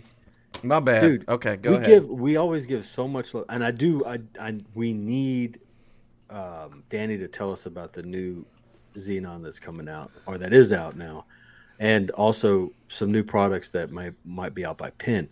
But we we always give so much love to Abu and Penn, but there are other um, real manufacturers under Pure that we often forget about that are high that are hitters, man, big hitters in the scene. Um, I know Pflueger for a long time. What was it? The presidential. Um, I had a one of really good- those. yeah, it was a really good reel. I'm not sure Still what's is. happening. It still is. See, Oh, I'm yeah. not sure what's happening with those those brands these days, and I'm hoping that uh, you know if you can take 10 minutes, you know maybe 9.8 minutes, and tell us about you know what's going on with those guys these days. Yeah, so I'm pulling up something here so we can. You don't have it off the top of your head, dude. Come on, man. I got a lot of products here. Yeah. So, guys, while Danny's doing that, so he No, I sent- got. I go he sent some photos uh, a couple weeks ago after his big conference, and it was just tables, just just lined out, man, hundreds upon hundreds of different reels. And I know he had to go to class on every single one of those damn things, and they have to they have to learn about them the whole entire time. I see what you just did there, Drew. that clicking is about to drive me nuts. I had to I had to mute him for a second. Okay, he's got it pulled up now. He's ready. Okay. I got it. So th- they are they are going to change uh, for September. Uh, we're talking about Pflueger, um, the Pflueger Patriarch spinning reels. Um, so those reels are coming out. They're going to be a 12 bearing system, uh, machined aluminum gear, titanium main shaft, magnesium body, carbon drag system. Uh, they have a carbon rotor. Uh, they're going to come with a braid ready spool, which they do, I think, currently as well. Um, the new carbon handle is 62% lighter than the standard aluminum. Uh, they are going to have a cork knob. Um, and they, they have a new uh, uh, oscillating system um, that's called a total line control system, which is a, basically it's a slower uh, level line lay for uh, the spinning reels, which just puts when you're actually fishing the reel, puts the line back on there a little more smoother and, and, and level on the spool itself. Um, but those reels are, are going to be out, like I said, in September. We're going to make them in the the Patriarch has, has been the uh, the high end, I guess, the flagship reel for uh, Pflueger for a while. Super smooth reels. I own like three of these reels, not this version, obviously, um, but I use them uh, for some of my finesse bass fishing stuff. I have one that I have like I used uh, smallmouth fishing a couple years ago, and it became like my favorite reel um, because it's just they're just one thing about Pflueger spinning reels, and a lot of people might not know because there's not a lot of dealers that carry them. They're usually in a big box store. Um, but out of the box, they are some of the smoothest feeling gear feel and fit reels that you'll put in your hand. I remember Um, putting one up against like a um, a quantum smoke PT, and they were almost exactly the same. Yeah, uh, I mean the gear fit and feel on them is is is pretty pretty awesome. Um, but this one, like I said, it's being a little bit lighter rate. They're going to retail for around uh, uh, two twenty. Actually, two twenty uh, uh, a reel doesn't matter what size 25 30 or 35 um, but they are uh, awesome reels for all kinds of finesse fishing. Um, you know that one would probably not be one i'd put in saltwater um, but there is a new yeah because the magnesium but there is a new Pflueger that is out already um, the supreme xt if you can get a hold of a supreme xt those things are fine. And i think those those are retailing for 160 i believe. Um, that reel is it, feels great in your hands. Um, and i've used that one as well. It's it's a heck of a reel for for the price. Um, but this there's a supreme regular supreme and a supreme xt and the reason I recommend the Supreme XT over the regular Supreme, I think the regular Supreme is like 110, is because the Supreme XT does have the shielded stainless steel bearings, whereas the regular Supreme just has stainless steel bearings, but they are not shielded. So you cannot use that one in salt saltwater. Can't help but think about Taco Bell every time you say Supreme, man. You love them Supremes. Supreme XT from Taco Bell, huh? We we uh you interrupted me to talk Them about Supreme XT back, man. from Taco Bell. You're gonna make people hungry. All right. So besides besides Pflueger, um, okay. So uh, the I know that Pure's brought in a new fly fishing um, line, Greys, um, which is I'm fishing with some of the Gray stuff, and I so far really really like it. Um, I'm not the most knowledgeable fly fisherman out there. I know that there's a lot of gear heads out there that are be like, oh, Greys is just beginner stuff. But hey, man, if you're out there winning like best of show in ICAST, you've got to have something going for you. I wouldn't say Greys is necessarily like a beginner. I think a beginner would be more like your Shakespeare, Cedar Point, you know, kits or something like that. Um, no, Greys Greys has been around for a while, but it has been the, I guess, lower end stepbrother to Hardy. Right. Um, some of the same technology goes into making both, but the uh, Greys is just uh, more angler friendly in price. But that being said, there has been a lot of stuff that they have come out with, uh, especially recently when they decided to relaunch Greys into North America.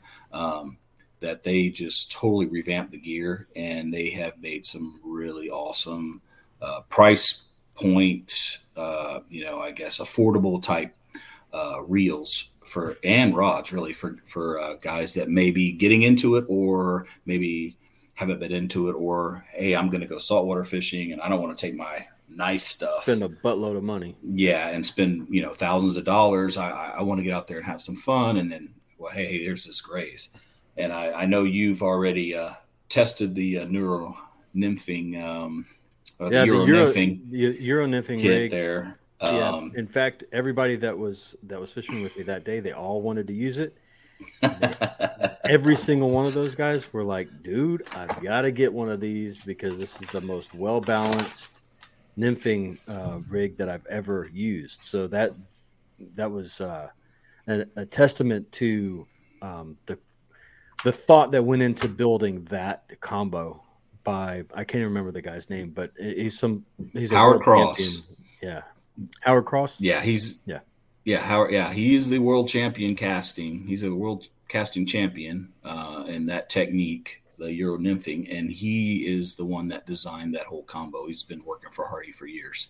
It is super Um, fun, man. I tell you what, the day that I actually own a a Hardy rig, a Hardy rod and reel, well, there's it, one of two things have happened. One, I'm on my way out and I'm going to blow all my money. All right. um, so, you know, either that's happened or I've won the freaking lottery because those things, man, you're definitely in a grand um, for a rod and reel uh, in in the Hardy uh, brand. Um, but I didn't mean to sway this towards fly fishing. Um, I, I kind of wanted to dig into any other brands that we need to talk about and kind of get that out there in front of people.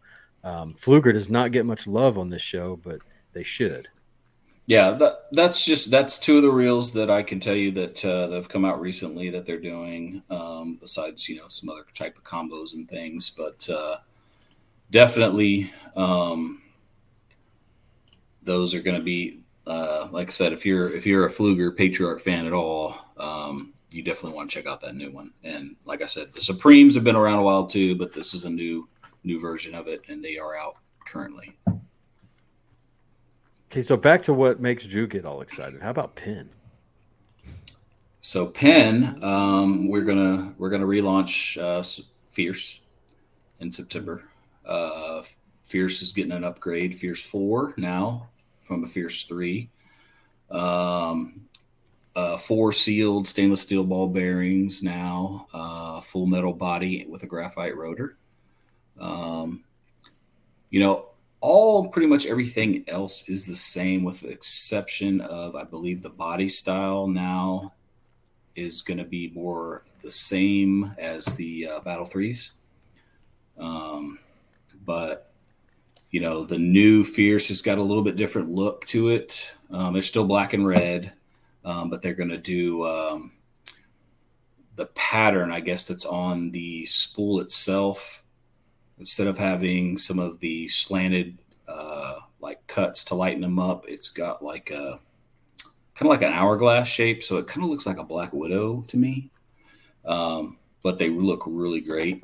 Um, the ones I saw, of course, we're going to do combos. We're going to do the LEs um, as well, um, and the LEs are going to come with uh, wind grips, a little bit different colors. They're actually more black than red, from what I've seen, um, and they're doing uh, the same I guess as they do on all of the LE combos now with um, you know custom Penn wind grips on them, True. the combos and things like that. Were you a battle fan? I have not owned a battle. No. You have not owned a battle. You know, I know so many saltwater fishermen that absolutely love using the Penn battle, and the Penn battle three came out, and um, whenever the battle three came out, I noticed a few things. Like they shaved a little bit of weight off. You know, the color scheme got a little bit better, um, but now and I thought this was only going to be available in combos, but I learned that it's not. It's actually available for sale by itself. The Penn Battle 3 DX. Um, and Yeah. this is a super cool reel, dude. Um, additional bearings, um, a different. uh, Was it the drag washers are different? Yeah, it has a so the yeah the DX has a wave spring which uh, gives you more range out of the current drag that's in a battle. It gives you uh, a little bit more range on the lower end and the higher end uh, because of the way that spring sits in there. So you you actually get you know and if it's a if it's a 15 pound max drag. A lot of times, your initial click down in the lowest setting might be at four, where this this wave spring allows you to get down to like you know one and a half two pounds to start all the way to the 15 so it makes the drag range uh, a lot better a little more dynamic. Yeah. And um, it also has uh, different grip than the original Battle 3. So instead Yeah, of having come that with a- rubber grip, it has the EVA foam, which I once I started using EVA foam, I'm like anything that's rubber, I'm like, it's just not cool. Um, but those of those of you that don't like fishing black reels, I know there's a lot of guys out there that are like, oh man, I'm not going to fish a black reel. Um, these are are like a bright silver and blue. So the the color scheme on them are super cool. Um, I couldn't believe the price either. The price for the upgrade in technology was only like ten dollars. yeah, it's 10 to 15 per model i believe is- And is those guys that are fishing surf, that like to fish surf and jetties with spinning gear, they have a, uh, I think the 5,000 and 6,000 size are exactly the same price, or maybe it was the 6,000 and like the 8,000 or something like that. It's like 159, which is ridiculous, man. That's a great price for a big, huge honking reel. right right yeah they make them uh, the dxs are made in 2500 size up to 8000 um, yeah they run you know anywhere between 10 and let's say $20 more than your standards um, but they are the, that gray color and you will only be able to get them in a Penn premium direct dealer um, and you know actually at the fishing show i believe we sold more dxs than we sold probably the black standard Yeah, you did because uh, I was reels. selling the crap out of them. so you know firsthand. But um, yeah, they it's it's a little something a little bit different. And you know the DX, they, of course, now we have the new Slammer fours that are hit. You know, we're supposed to hit the market Yeah. last fall. Dude, those look freaking ridiculous. I'm That's like, what, that's what I'm plastered looking all at. over it is like IP IP uh, you know it's like you are 100% water rated I mean salt water rated you are not going to get through to me it's And- just, I don't know why it's taking this long, Danny, but I was super excited. Just that's what I've been staring at while while you guys have been talking here. I've been staring at the slammers because there's a 2500 that's going to be offered.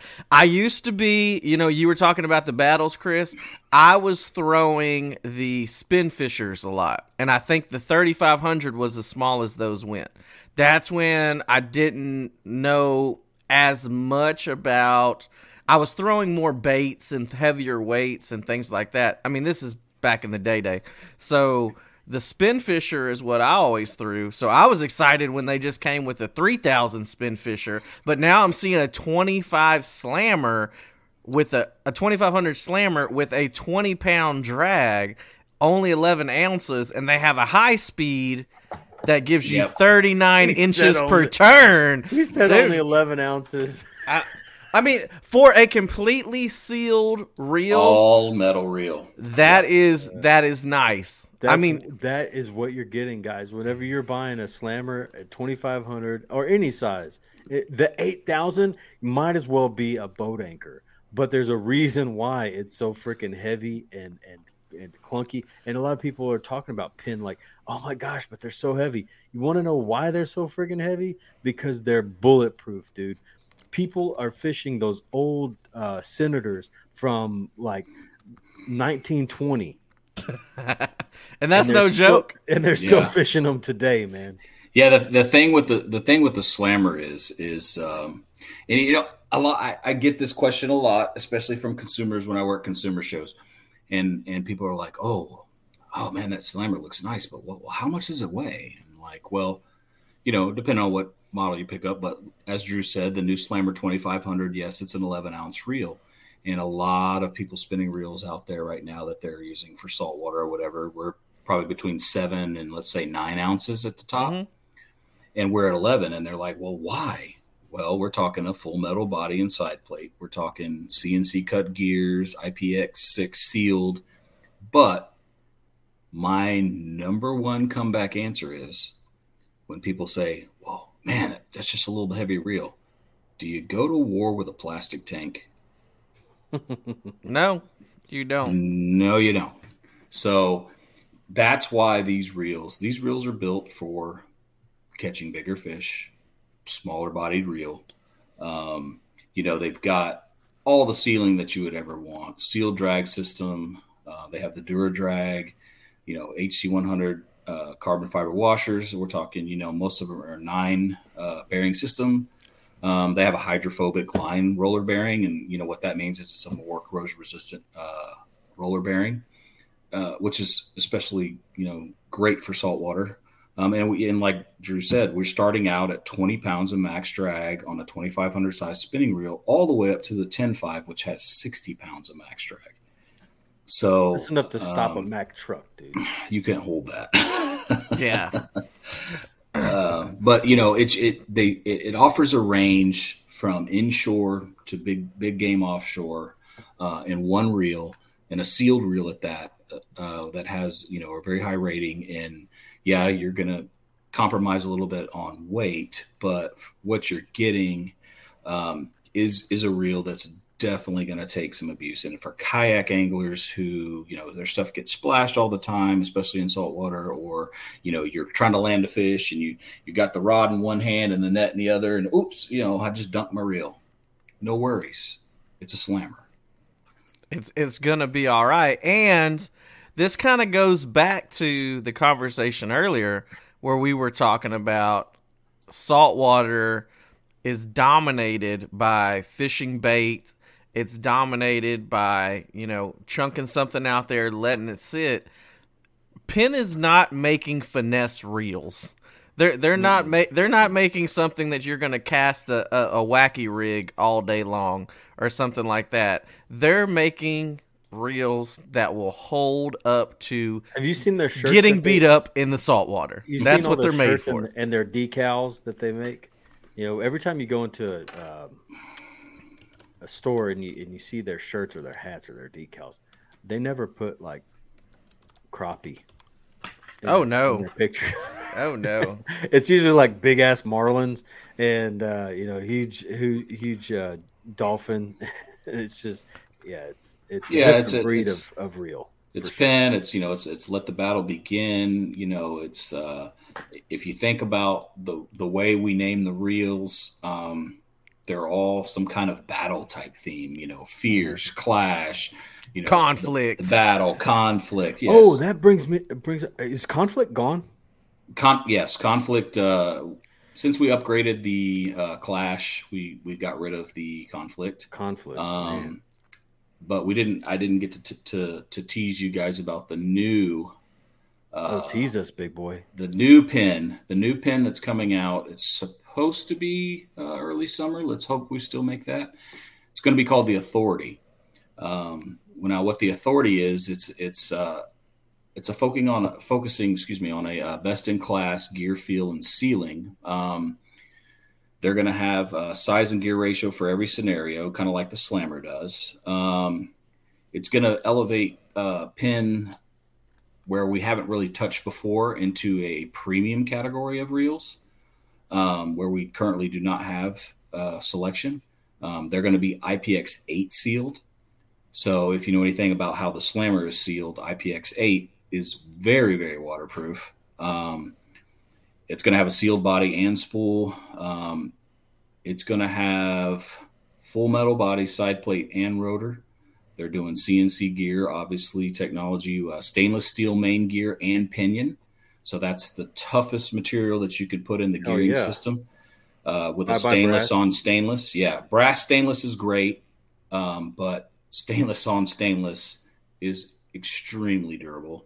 Um, and then we're going to do a 13 uh, bearing system. Um, they're going to have a Hypalon knob, Hypalon knob and a stainless steel, or uh, I'm sorry, an aluminum like a slammer does knob. Um, and these reels are going to be 2500 all the way up to 105. I think the same exact sizes as a slammer, um, starting retail uh, 499.95. So if you're looking at your higher end reels that are currently on the market with these same kinds of specs, the ceiling, the amount of bearings, things like that, those reels are three to four hundred dollars more than this 2500 authority at 499.95 and even if you go all the way up to a 10.5 you're talking 599.95 uh, opposed to a thousand Thousand bucks, yeah. Mm-hmm. so um, this i think is going to be a home run i think once people get these in their hand i think we're going to have a very hard uh, problem a good problem maybe for penn but not maybe so much for me is keeping them in the dealer, keep the dealer stocked because I think we're going to be chasing this one a little bit. Um, I just don't know if there's a way to forecast of you know I felt these reels they feel awesome. I took some pictures of the 2500. I th- I don't know if I put them on the on the page or not, but um, they are they are excellent looking reels. They feel great. Um, I think they're going to definitely put a lot of play for us in, in that premium market and probably going to put a little fear in some of our competitors um, with they see how much work we did to them. Which um so you're saying these are you know full body all all metal. I mean, is this competition for like the Van Staals of the world and stuff like that? to- yeah, it's Fin-Nor and I mean, is that the same is that the type of real look feel that we're used to that we're going to see from the authority or is it going to be something kind of totally different? Well, I, I will say that Van, since we own Van Staal Fin-Nor, Yeah. I don't really think that's you know probably our, our target. I mean, uh, there's no shame in the game. It's it's Shimano and Daiwa, um, and these reels. Um, if you look at them across the board, there's you know a chart as far as what you know body material. Everybody's aluminum. Max drags, you know, uh, up to 60 pounds for us. Shimano and Daiwa are, are in the 60s as well. Um, the drag material that we use, our Dura drag, which is the drag material we use on our internationals, which are highest end type reels, and anything that has a lever drag and Penn uses Dura drag as well as the slammers. Um, you know, we're looking at you know 13 bearings opposed, which I think Estella is 15 bearings on their higher end ones. Um, you know, the gear material, we're using stainless steel. Everybody else is using aluminum. Um, the size range 25 to 10.5 um, is right in there. You know, we're looking at, you know, Shimano's are 4,000 to 30,000 or 4,000 to 14,000. Daiwas are 8,000 to 20,000, somewhere around in there. So really those sizes are, are very comparable, but our price range, 499 to 599.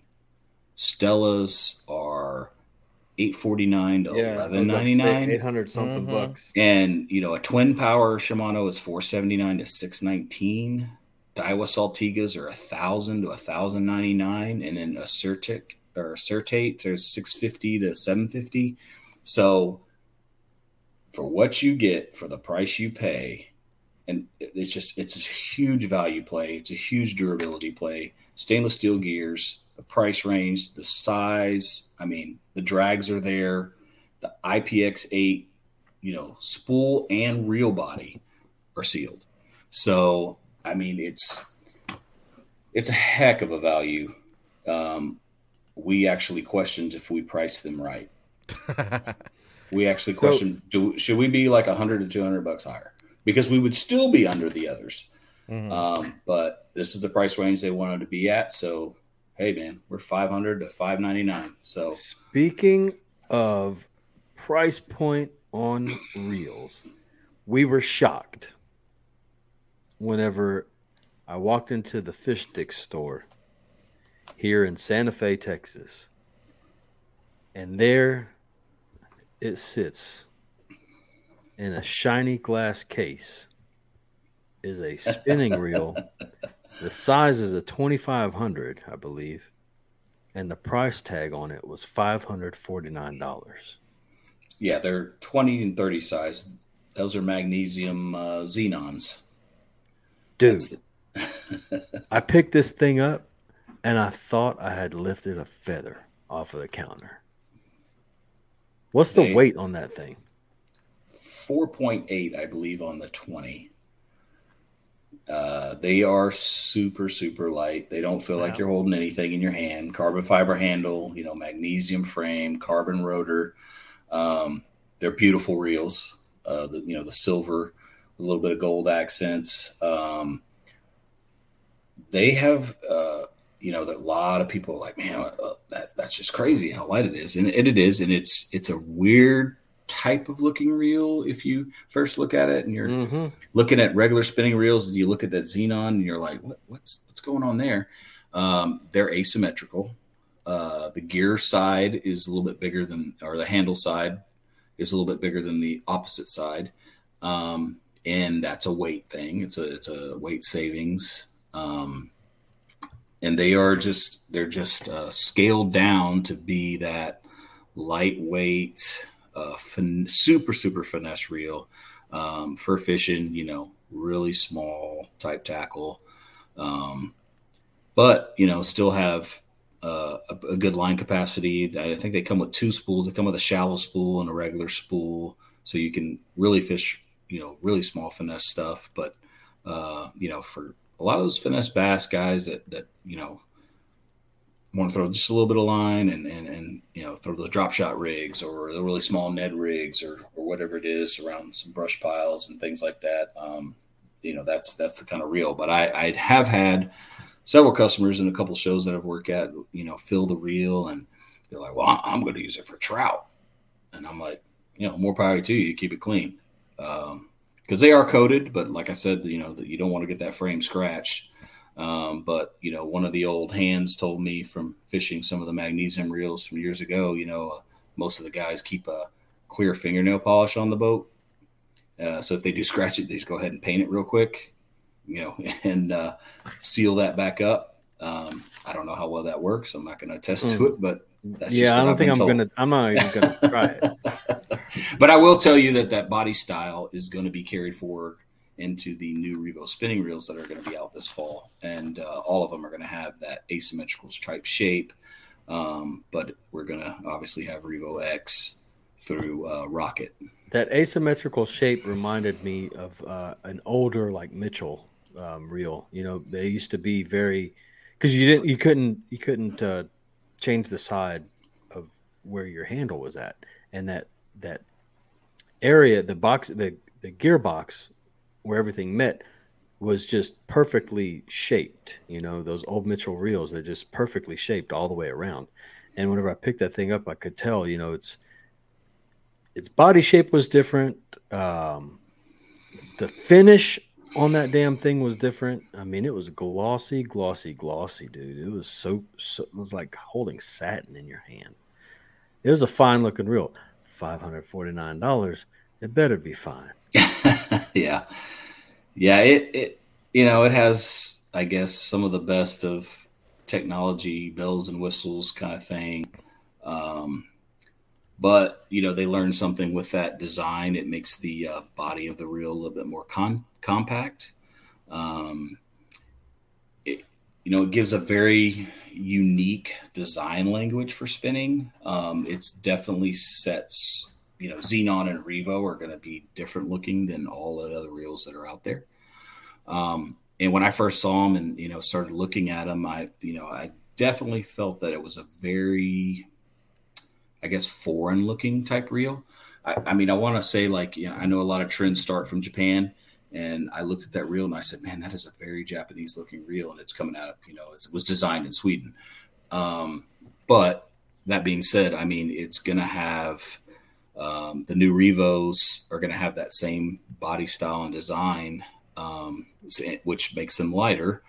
Um, and it's going to be I think they're they're they're going to be game changing winners because of the way they they look, they feel, the way they reel, um, the way they cast.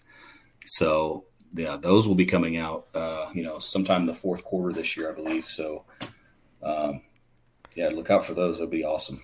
They, so I, I segued you into your questions there, Drew. Well, no. you, you've been biting on some Zenon for a little bit. Well, no, no. Now that I, I'm looking at it, this is gonna this is gonna sound weird, but they look very mechanical.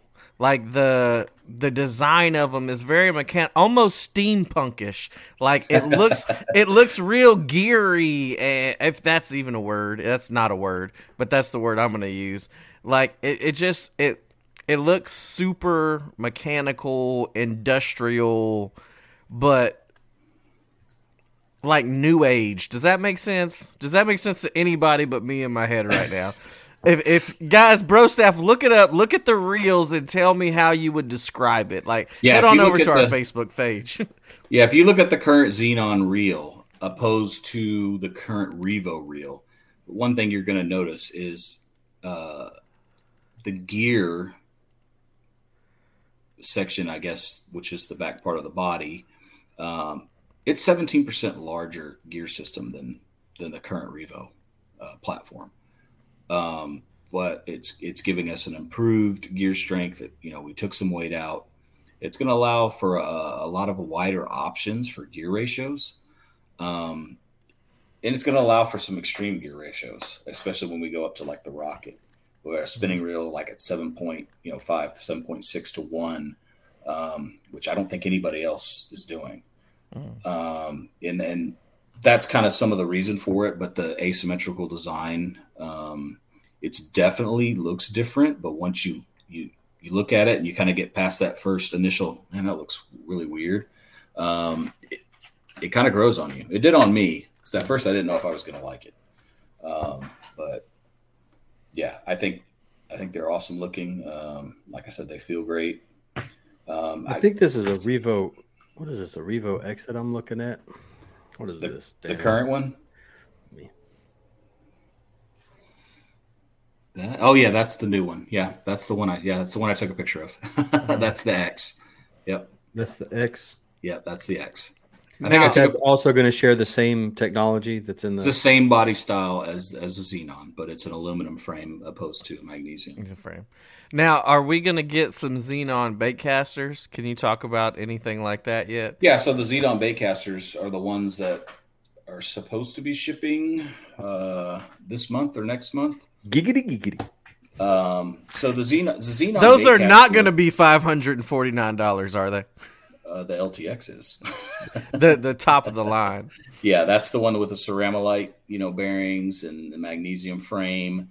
Um, those I will give you the price points on. Are uh, And that's what's going to be taking the place of my beloved ALF. yeah, so that we we replaced the MGX series. Um, so we had the MGX Extreme and the and the standard MGX.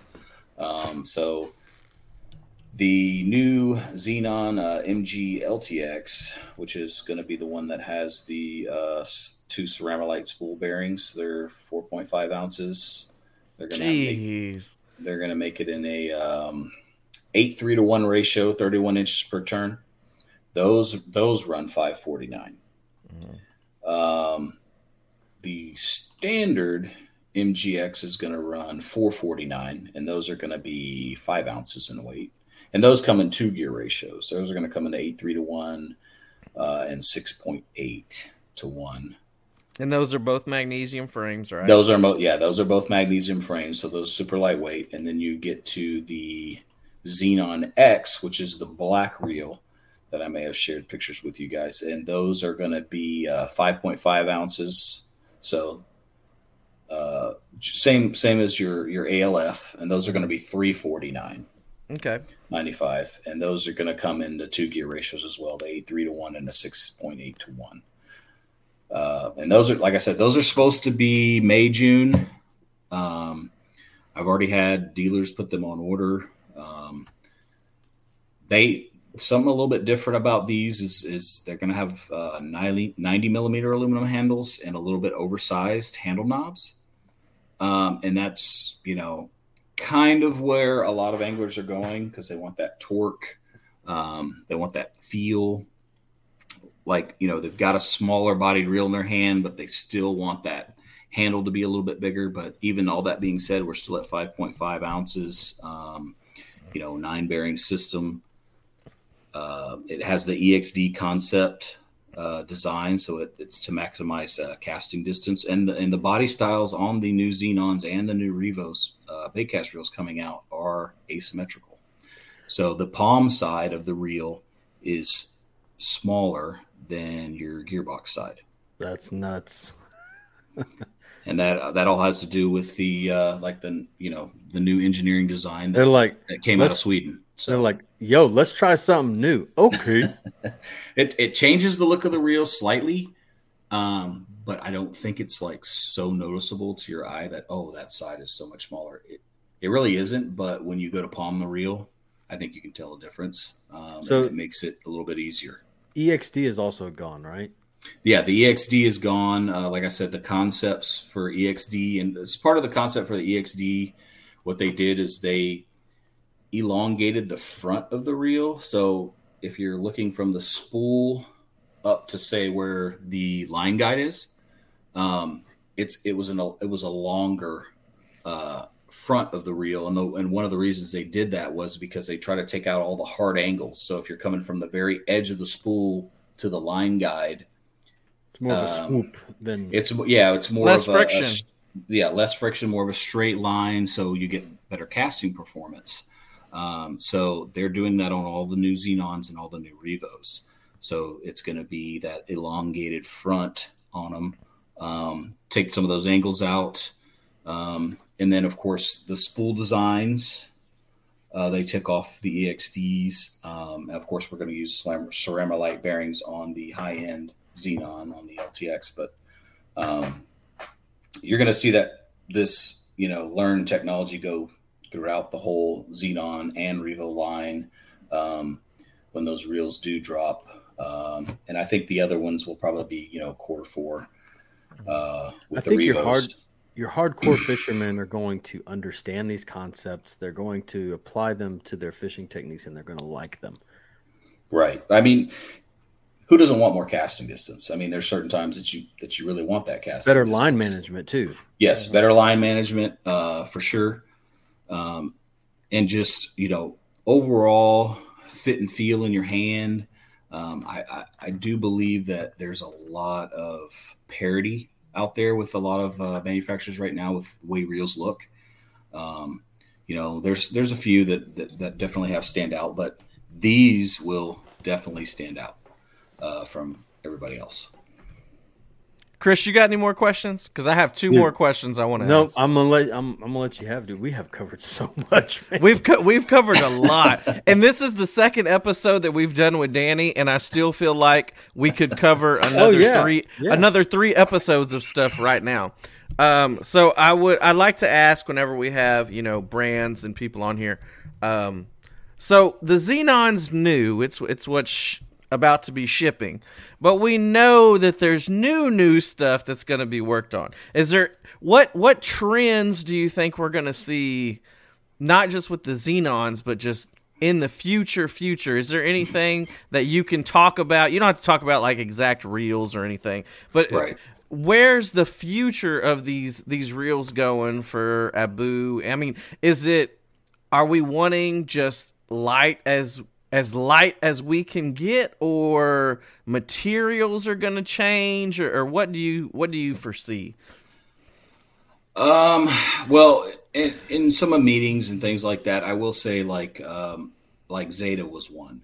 Zata is uh, a reel that's you know a different, total different frame material from anything we've ever used before because it's that Roxani uh, frame material, which is a composite type material, which is very popular in in the Japanese market and on that. Uh, you know, Asian Pacific over there um, that we brought to the U.S.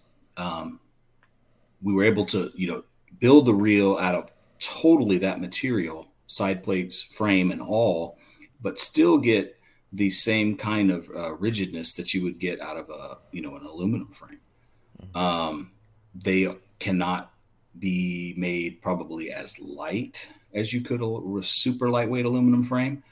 Um, but the strength has definitely held up. So, I mean, you know, stuff like that. That's you know, like I said, that's a new material. They're they're able to do different kind of color things with that kind of material. Um, because uh, even though through and through, so Right. painted. Correct. So, um, which is you know kind of crazy that color dictates a lot of stuff in the real market these days. Um, some people like that flashy, you know, color or you know the matte finish or you know things that maybe you not be able to do with paint to on aluminum. Uh, even though there's you know tons of stuff that can be done. Um, so yeah, lightweight. I, I think a lot of people have that in their mind. Well, it has to be so light. Um, but where does it end? I mean, how much do you know do we want to you know you know you're going to take away from your your strength and durability when you get Mhm. to such a, a lightweight um, because i will say that you know talking to engineers and stuff that people that you know build reels um, the gearbox side of a baitcast reel is very important um, if you keep messing with well I, I got this lightweight frame so i'm just going to put this carbon cap on it well then your metal gears uh, have nothing really to back up and keep it rigid um, because you know the carbon materials that we're using on some of these lightweight reels not necessarily what we're using but uh, some of the other manufacturers are using they flex. And so if your reel comes out under a lot of pressure there is that potential i'm not going to say it's going to happen all the time or a two pound bass or you know a three pound redfish will do it but there is that occasional time that you could knock something out of alignment and then your reel's going to feel like you know a coffee can. Mhm. um, so I, there, you know, there's some give and take there. Um, I, I know that companies are looking for technology to, you know, try to. Obviously, everybody keeps trying to make it lighter. I mean, we just did. Um, you know, with with the Zenon MGLTX. I mean, you know, 4.5 ounce bait cast reel. That's almost unheard of. That is a super light reel. Um, but do you need that? I mean, how you know how light do you really want to go? I know that it, it's it's very it's a trend. I think smaller profile reels are a trend right now. Uh, A little bit lighter trend right now. Um, in spinning, you know, there's definitely uh, a durability play that that's that's quite a trend. Um, I but I I do caution, uh, especially for saltwater fishermen, uh, be careful of the carbon reels or the plastic frame type reels. I just don't think a lot of them, um, you know, hold up as well as say, an, of course, an all aluminum sealed reel. Um, but not to say like you know, there's lots of them out there that you can fish. Um, if you're not fishing constantly or you don't fish, you know, but a couple times a month or whatever, they they're probably going to be fine. Um, but if you're really getting serious about something, then I would definitely look for the metal bodied stuff. Yeah, I think I think at four point five, like there, you're we're gonna reach a point where that's as light as we can make it without shit getting torn up. Without Like, going I mean- into a, a, a Pepsi bottle. Yeah, and and and really the rule of thumb is is is the lighter you go on a bait cast reel, well, you got to take something out, right? So you, you're going to have to take out bearings, or or you're going to have to take out drag washers, or you're you're going to have to take out something. Um, if you look at a lot of those reels that are under five ounces, um, I know there's some claims out there that, that say that uh, oh, or, know, our- we still have 20 pounds of drag. I really question that because I know from just been doing this for as long as I have that if you have a reel that's you know around the five ounce range, you've got to take some things out to make them that light. And the drag stack is probably one of those things that you you know you have to you know play with a little bit. Um, and I will say that we put stuff out, and, you know we have a big facility in Spirit Lake, Iowa, a whole lab that we test everything from rods, reels, baits, line. You know, we test everything we put. So out on the market. So I, I just, uh, you know, buyer beware, caution. You know, test your stuff, but uh, you know, just be careful because uh, there's, you know, there's some stuff out there that uh, you might could get into that, and you'd be like, well, why did that break so easy? Well, you know, maybe it wasn't meant for There's that application. there's got to be a, a term for what we're talking about here because Drew and I talk about this exact principle mm-hmm. on like every three or four episodes. We talk about it and we apply it to everything from cars to fishing equipment to kayaks to boats. Eh, it- Sure. You name it, we we talk about it, and it's it's as you as you impress onto the ability to do something, you have to detract from something else. If you want speed in your kayak, you can't have stability. If you want stability in your kayak, you can't have speed. You want your reel lighter? Well, guess what? It's probably not going to be as durable, or it's probably not going to be able to handle, uh, uh, you know, a bruiser out there. You want your your reel to handle the bruisers? Guess what? Shit's gonna get heavy. It's the yin and the yang. It's the yin and the Yeah, yang they're- of it all. sure there's give and take to everything i mean i i, I understand the uh, need for people to want to fish with something lighter you know be able to handle it more longer per day that kind of thing but you know i still keep going back to thinking about the stuff my grandpa fished with right which is probably big old heavy Ambassadeurs and big heavy Spinfishers and and things like that. And They made it happen. And, and they still caught with fish kite and- string. right look at big old dacron line or Yeah, just you know big knotty mono or whatever it is. Um and it, it, it just it, it's something that uh I, I thought about doing i guess when i first really started working consumer shows and and people come in and they look at reels in the case and well how much does that weigh? Oh that seems heavy. And i pull out the little one pound dumbbell and go is that heavy that's well sixteen who's gonna ounces. yeah who's gonna say yes Yeah, you sissy pants. yeah. So it's like, well, if you think that's super light, why is nine ounces so heavy? That's very true. Well, So- when okay, when you're when you're working a popping cork all day long, uh, four thousand series reel sucks. Yeah, I mean, it, it's it's funny. Like I said, it, and that weighs less than a one pound weight Mhm. still, but when you get used to these two thousands and twenty five hundreds and the weights that they are, then you pick up that four thousand. and You're like, oh, I got a boat anchor. You got something. You got something huge.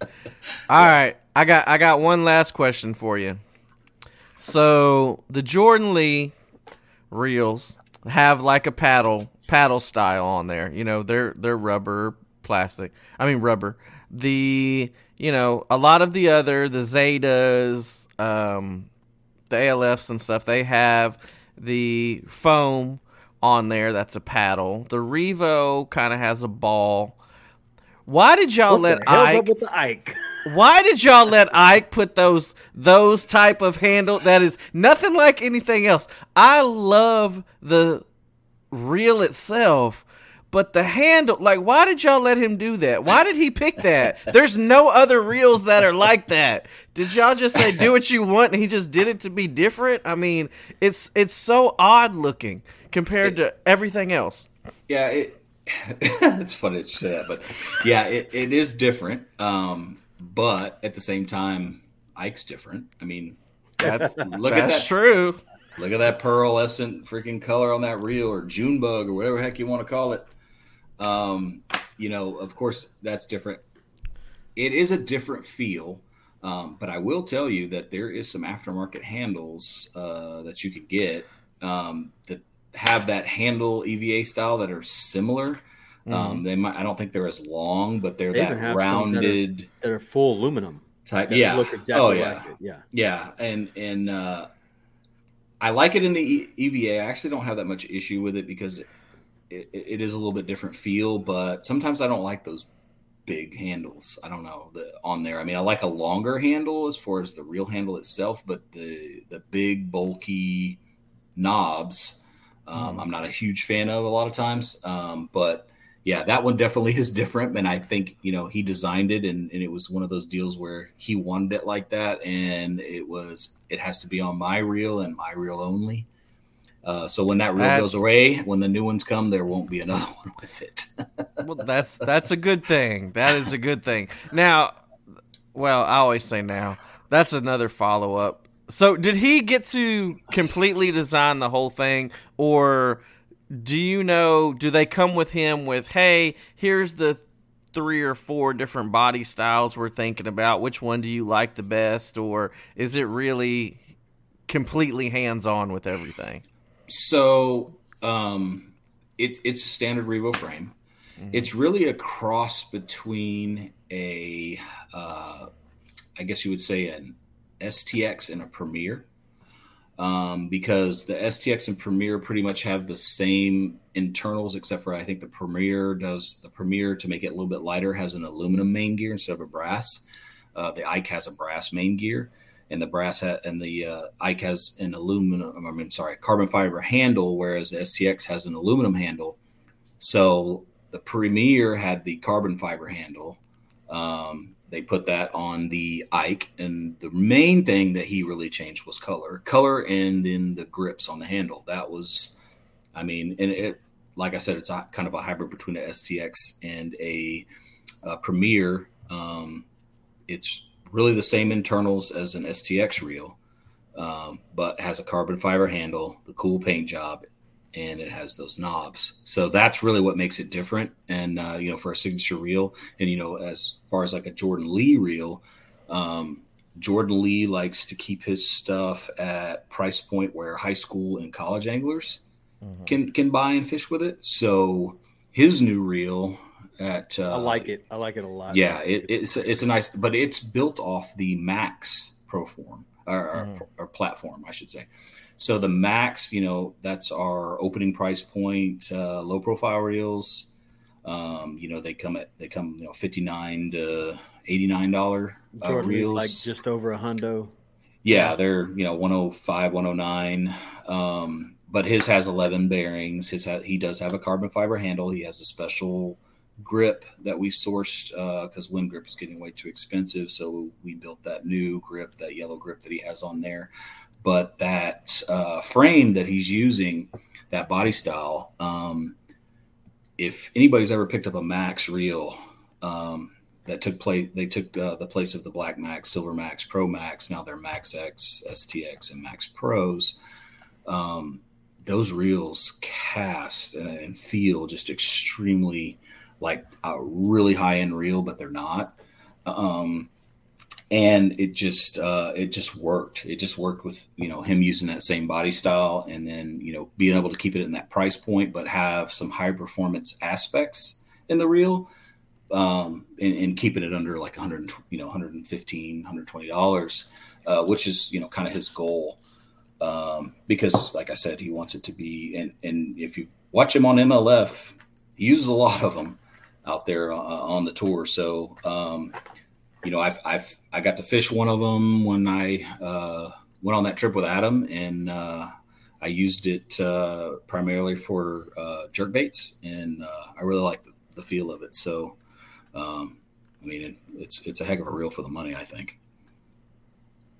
I, I think they're. I like the paint job on the Ikes. I like everything else except for the handle. That's the only thing. The grip, the actual grip itself, drives me nuts. Because I sit there and I want to roll it. Like I want to just sit there and spin it while I'm fishing. It drives me crazy. I just I, I don't love them. Chris, man, you got anything else for Danny? Danny, anything else that you wanna you wanna hit on before we get out of here? Oh heck, I think we done covered a a, a whole We lot have of covered it. a lot, dude. I think Uh, for those sure. that those those that are listening and and you've you've made it all the way to the end of this episode. it's a long one. it's it's a man. It's chock full, dude. It's loaded. Uh, Yeah, we- a lot of info.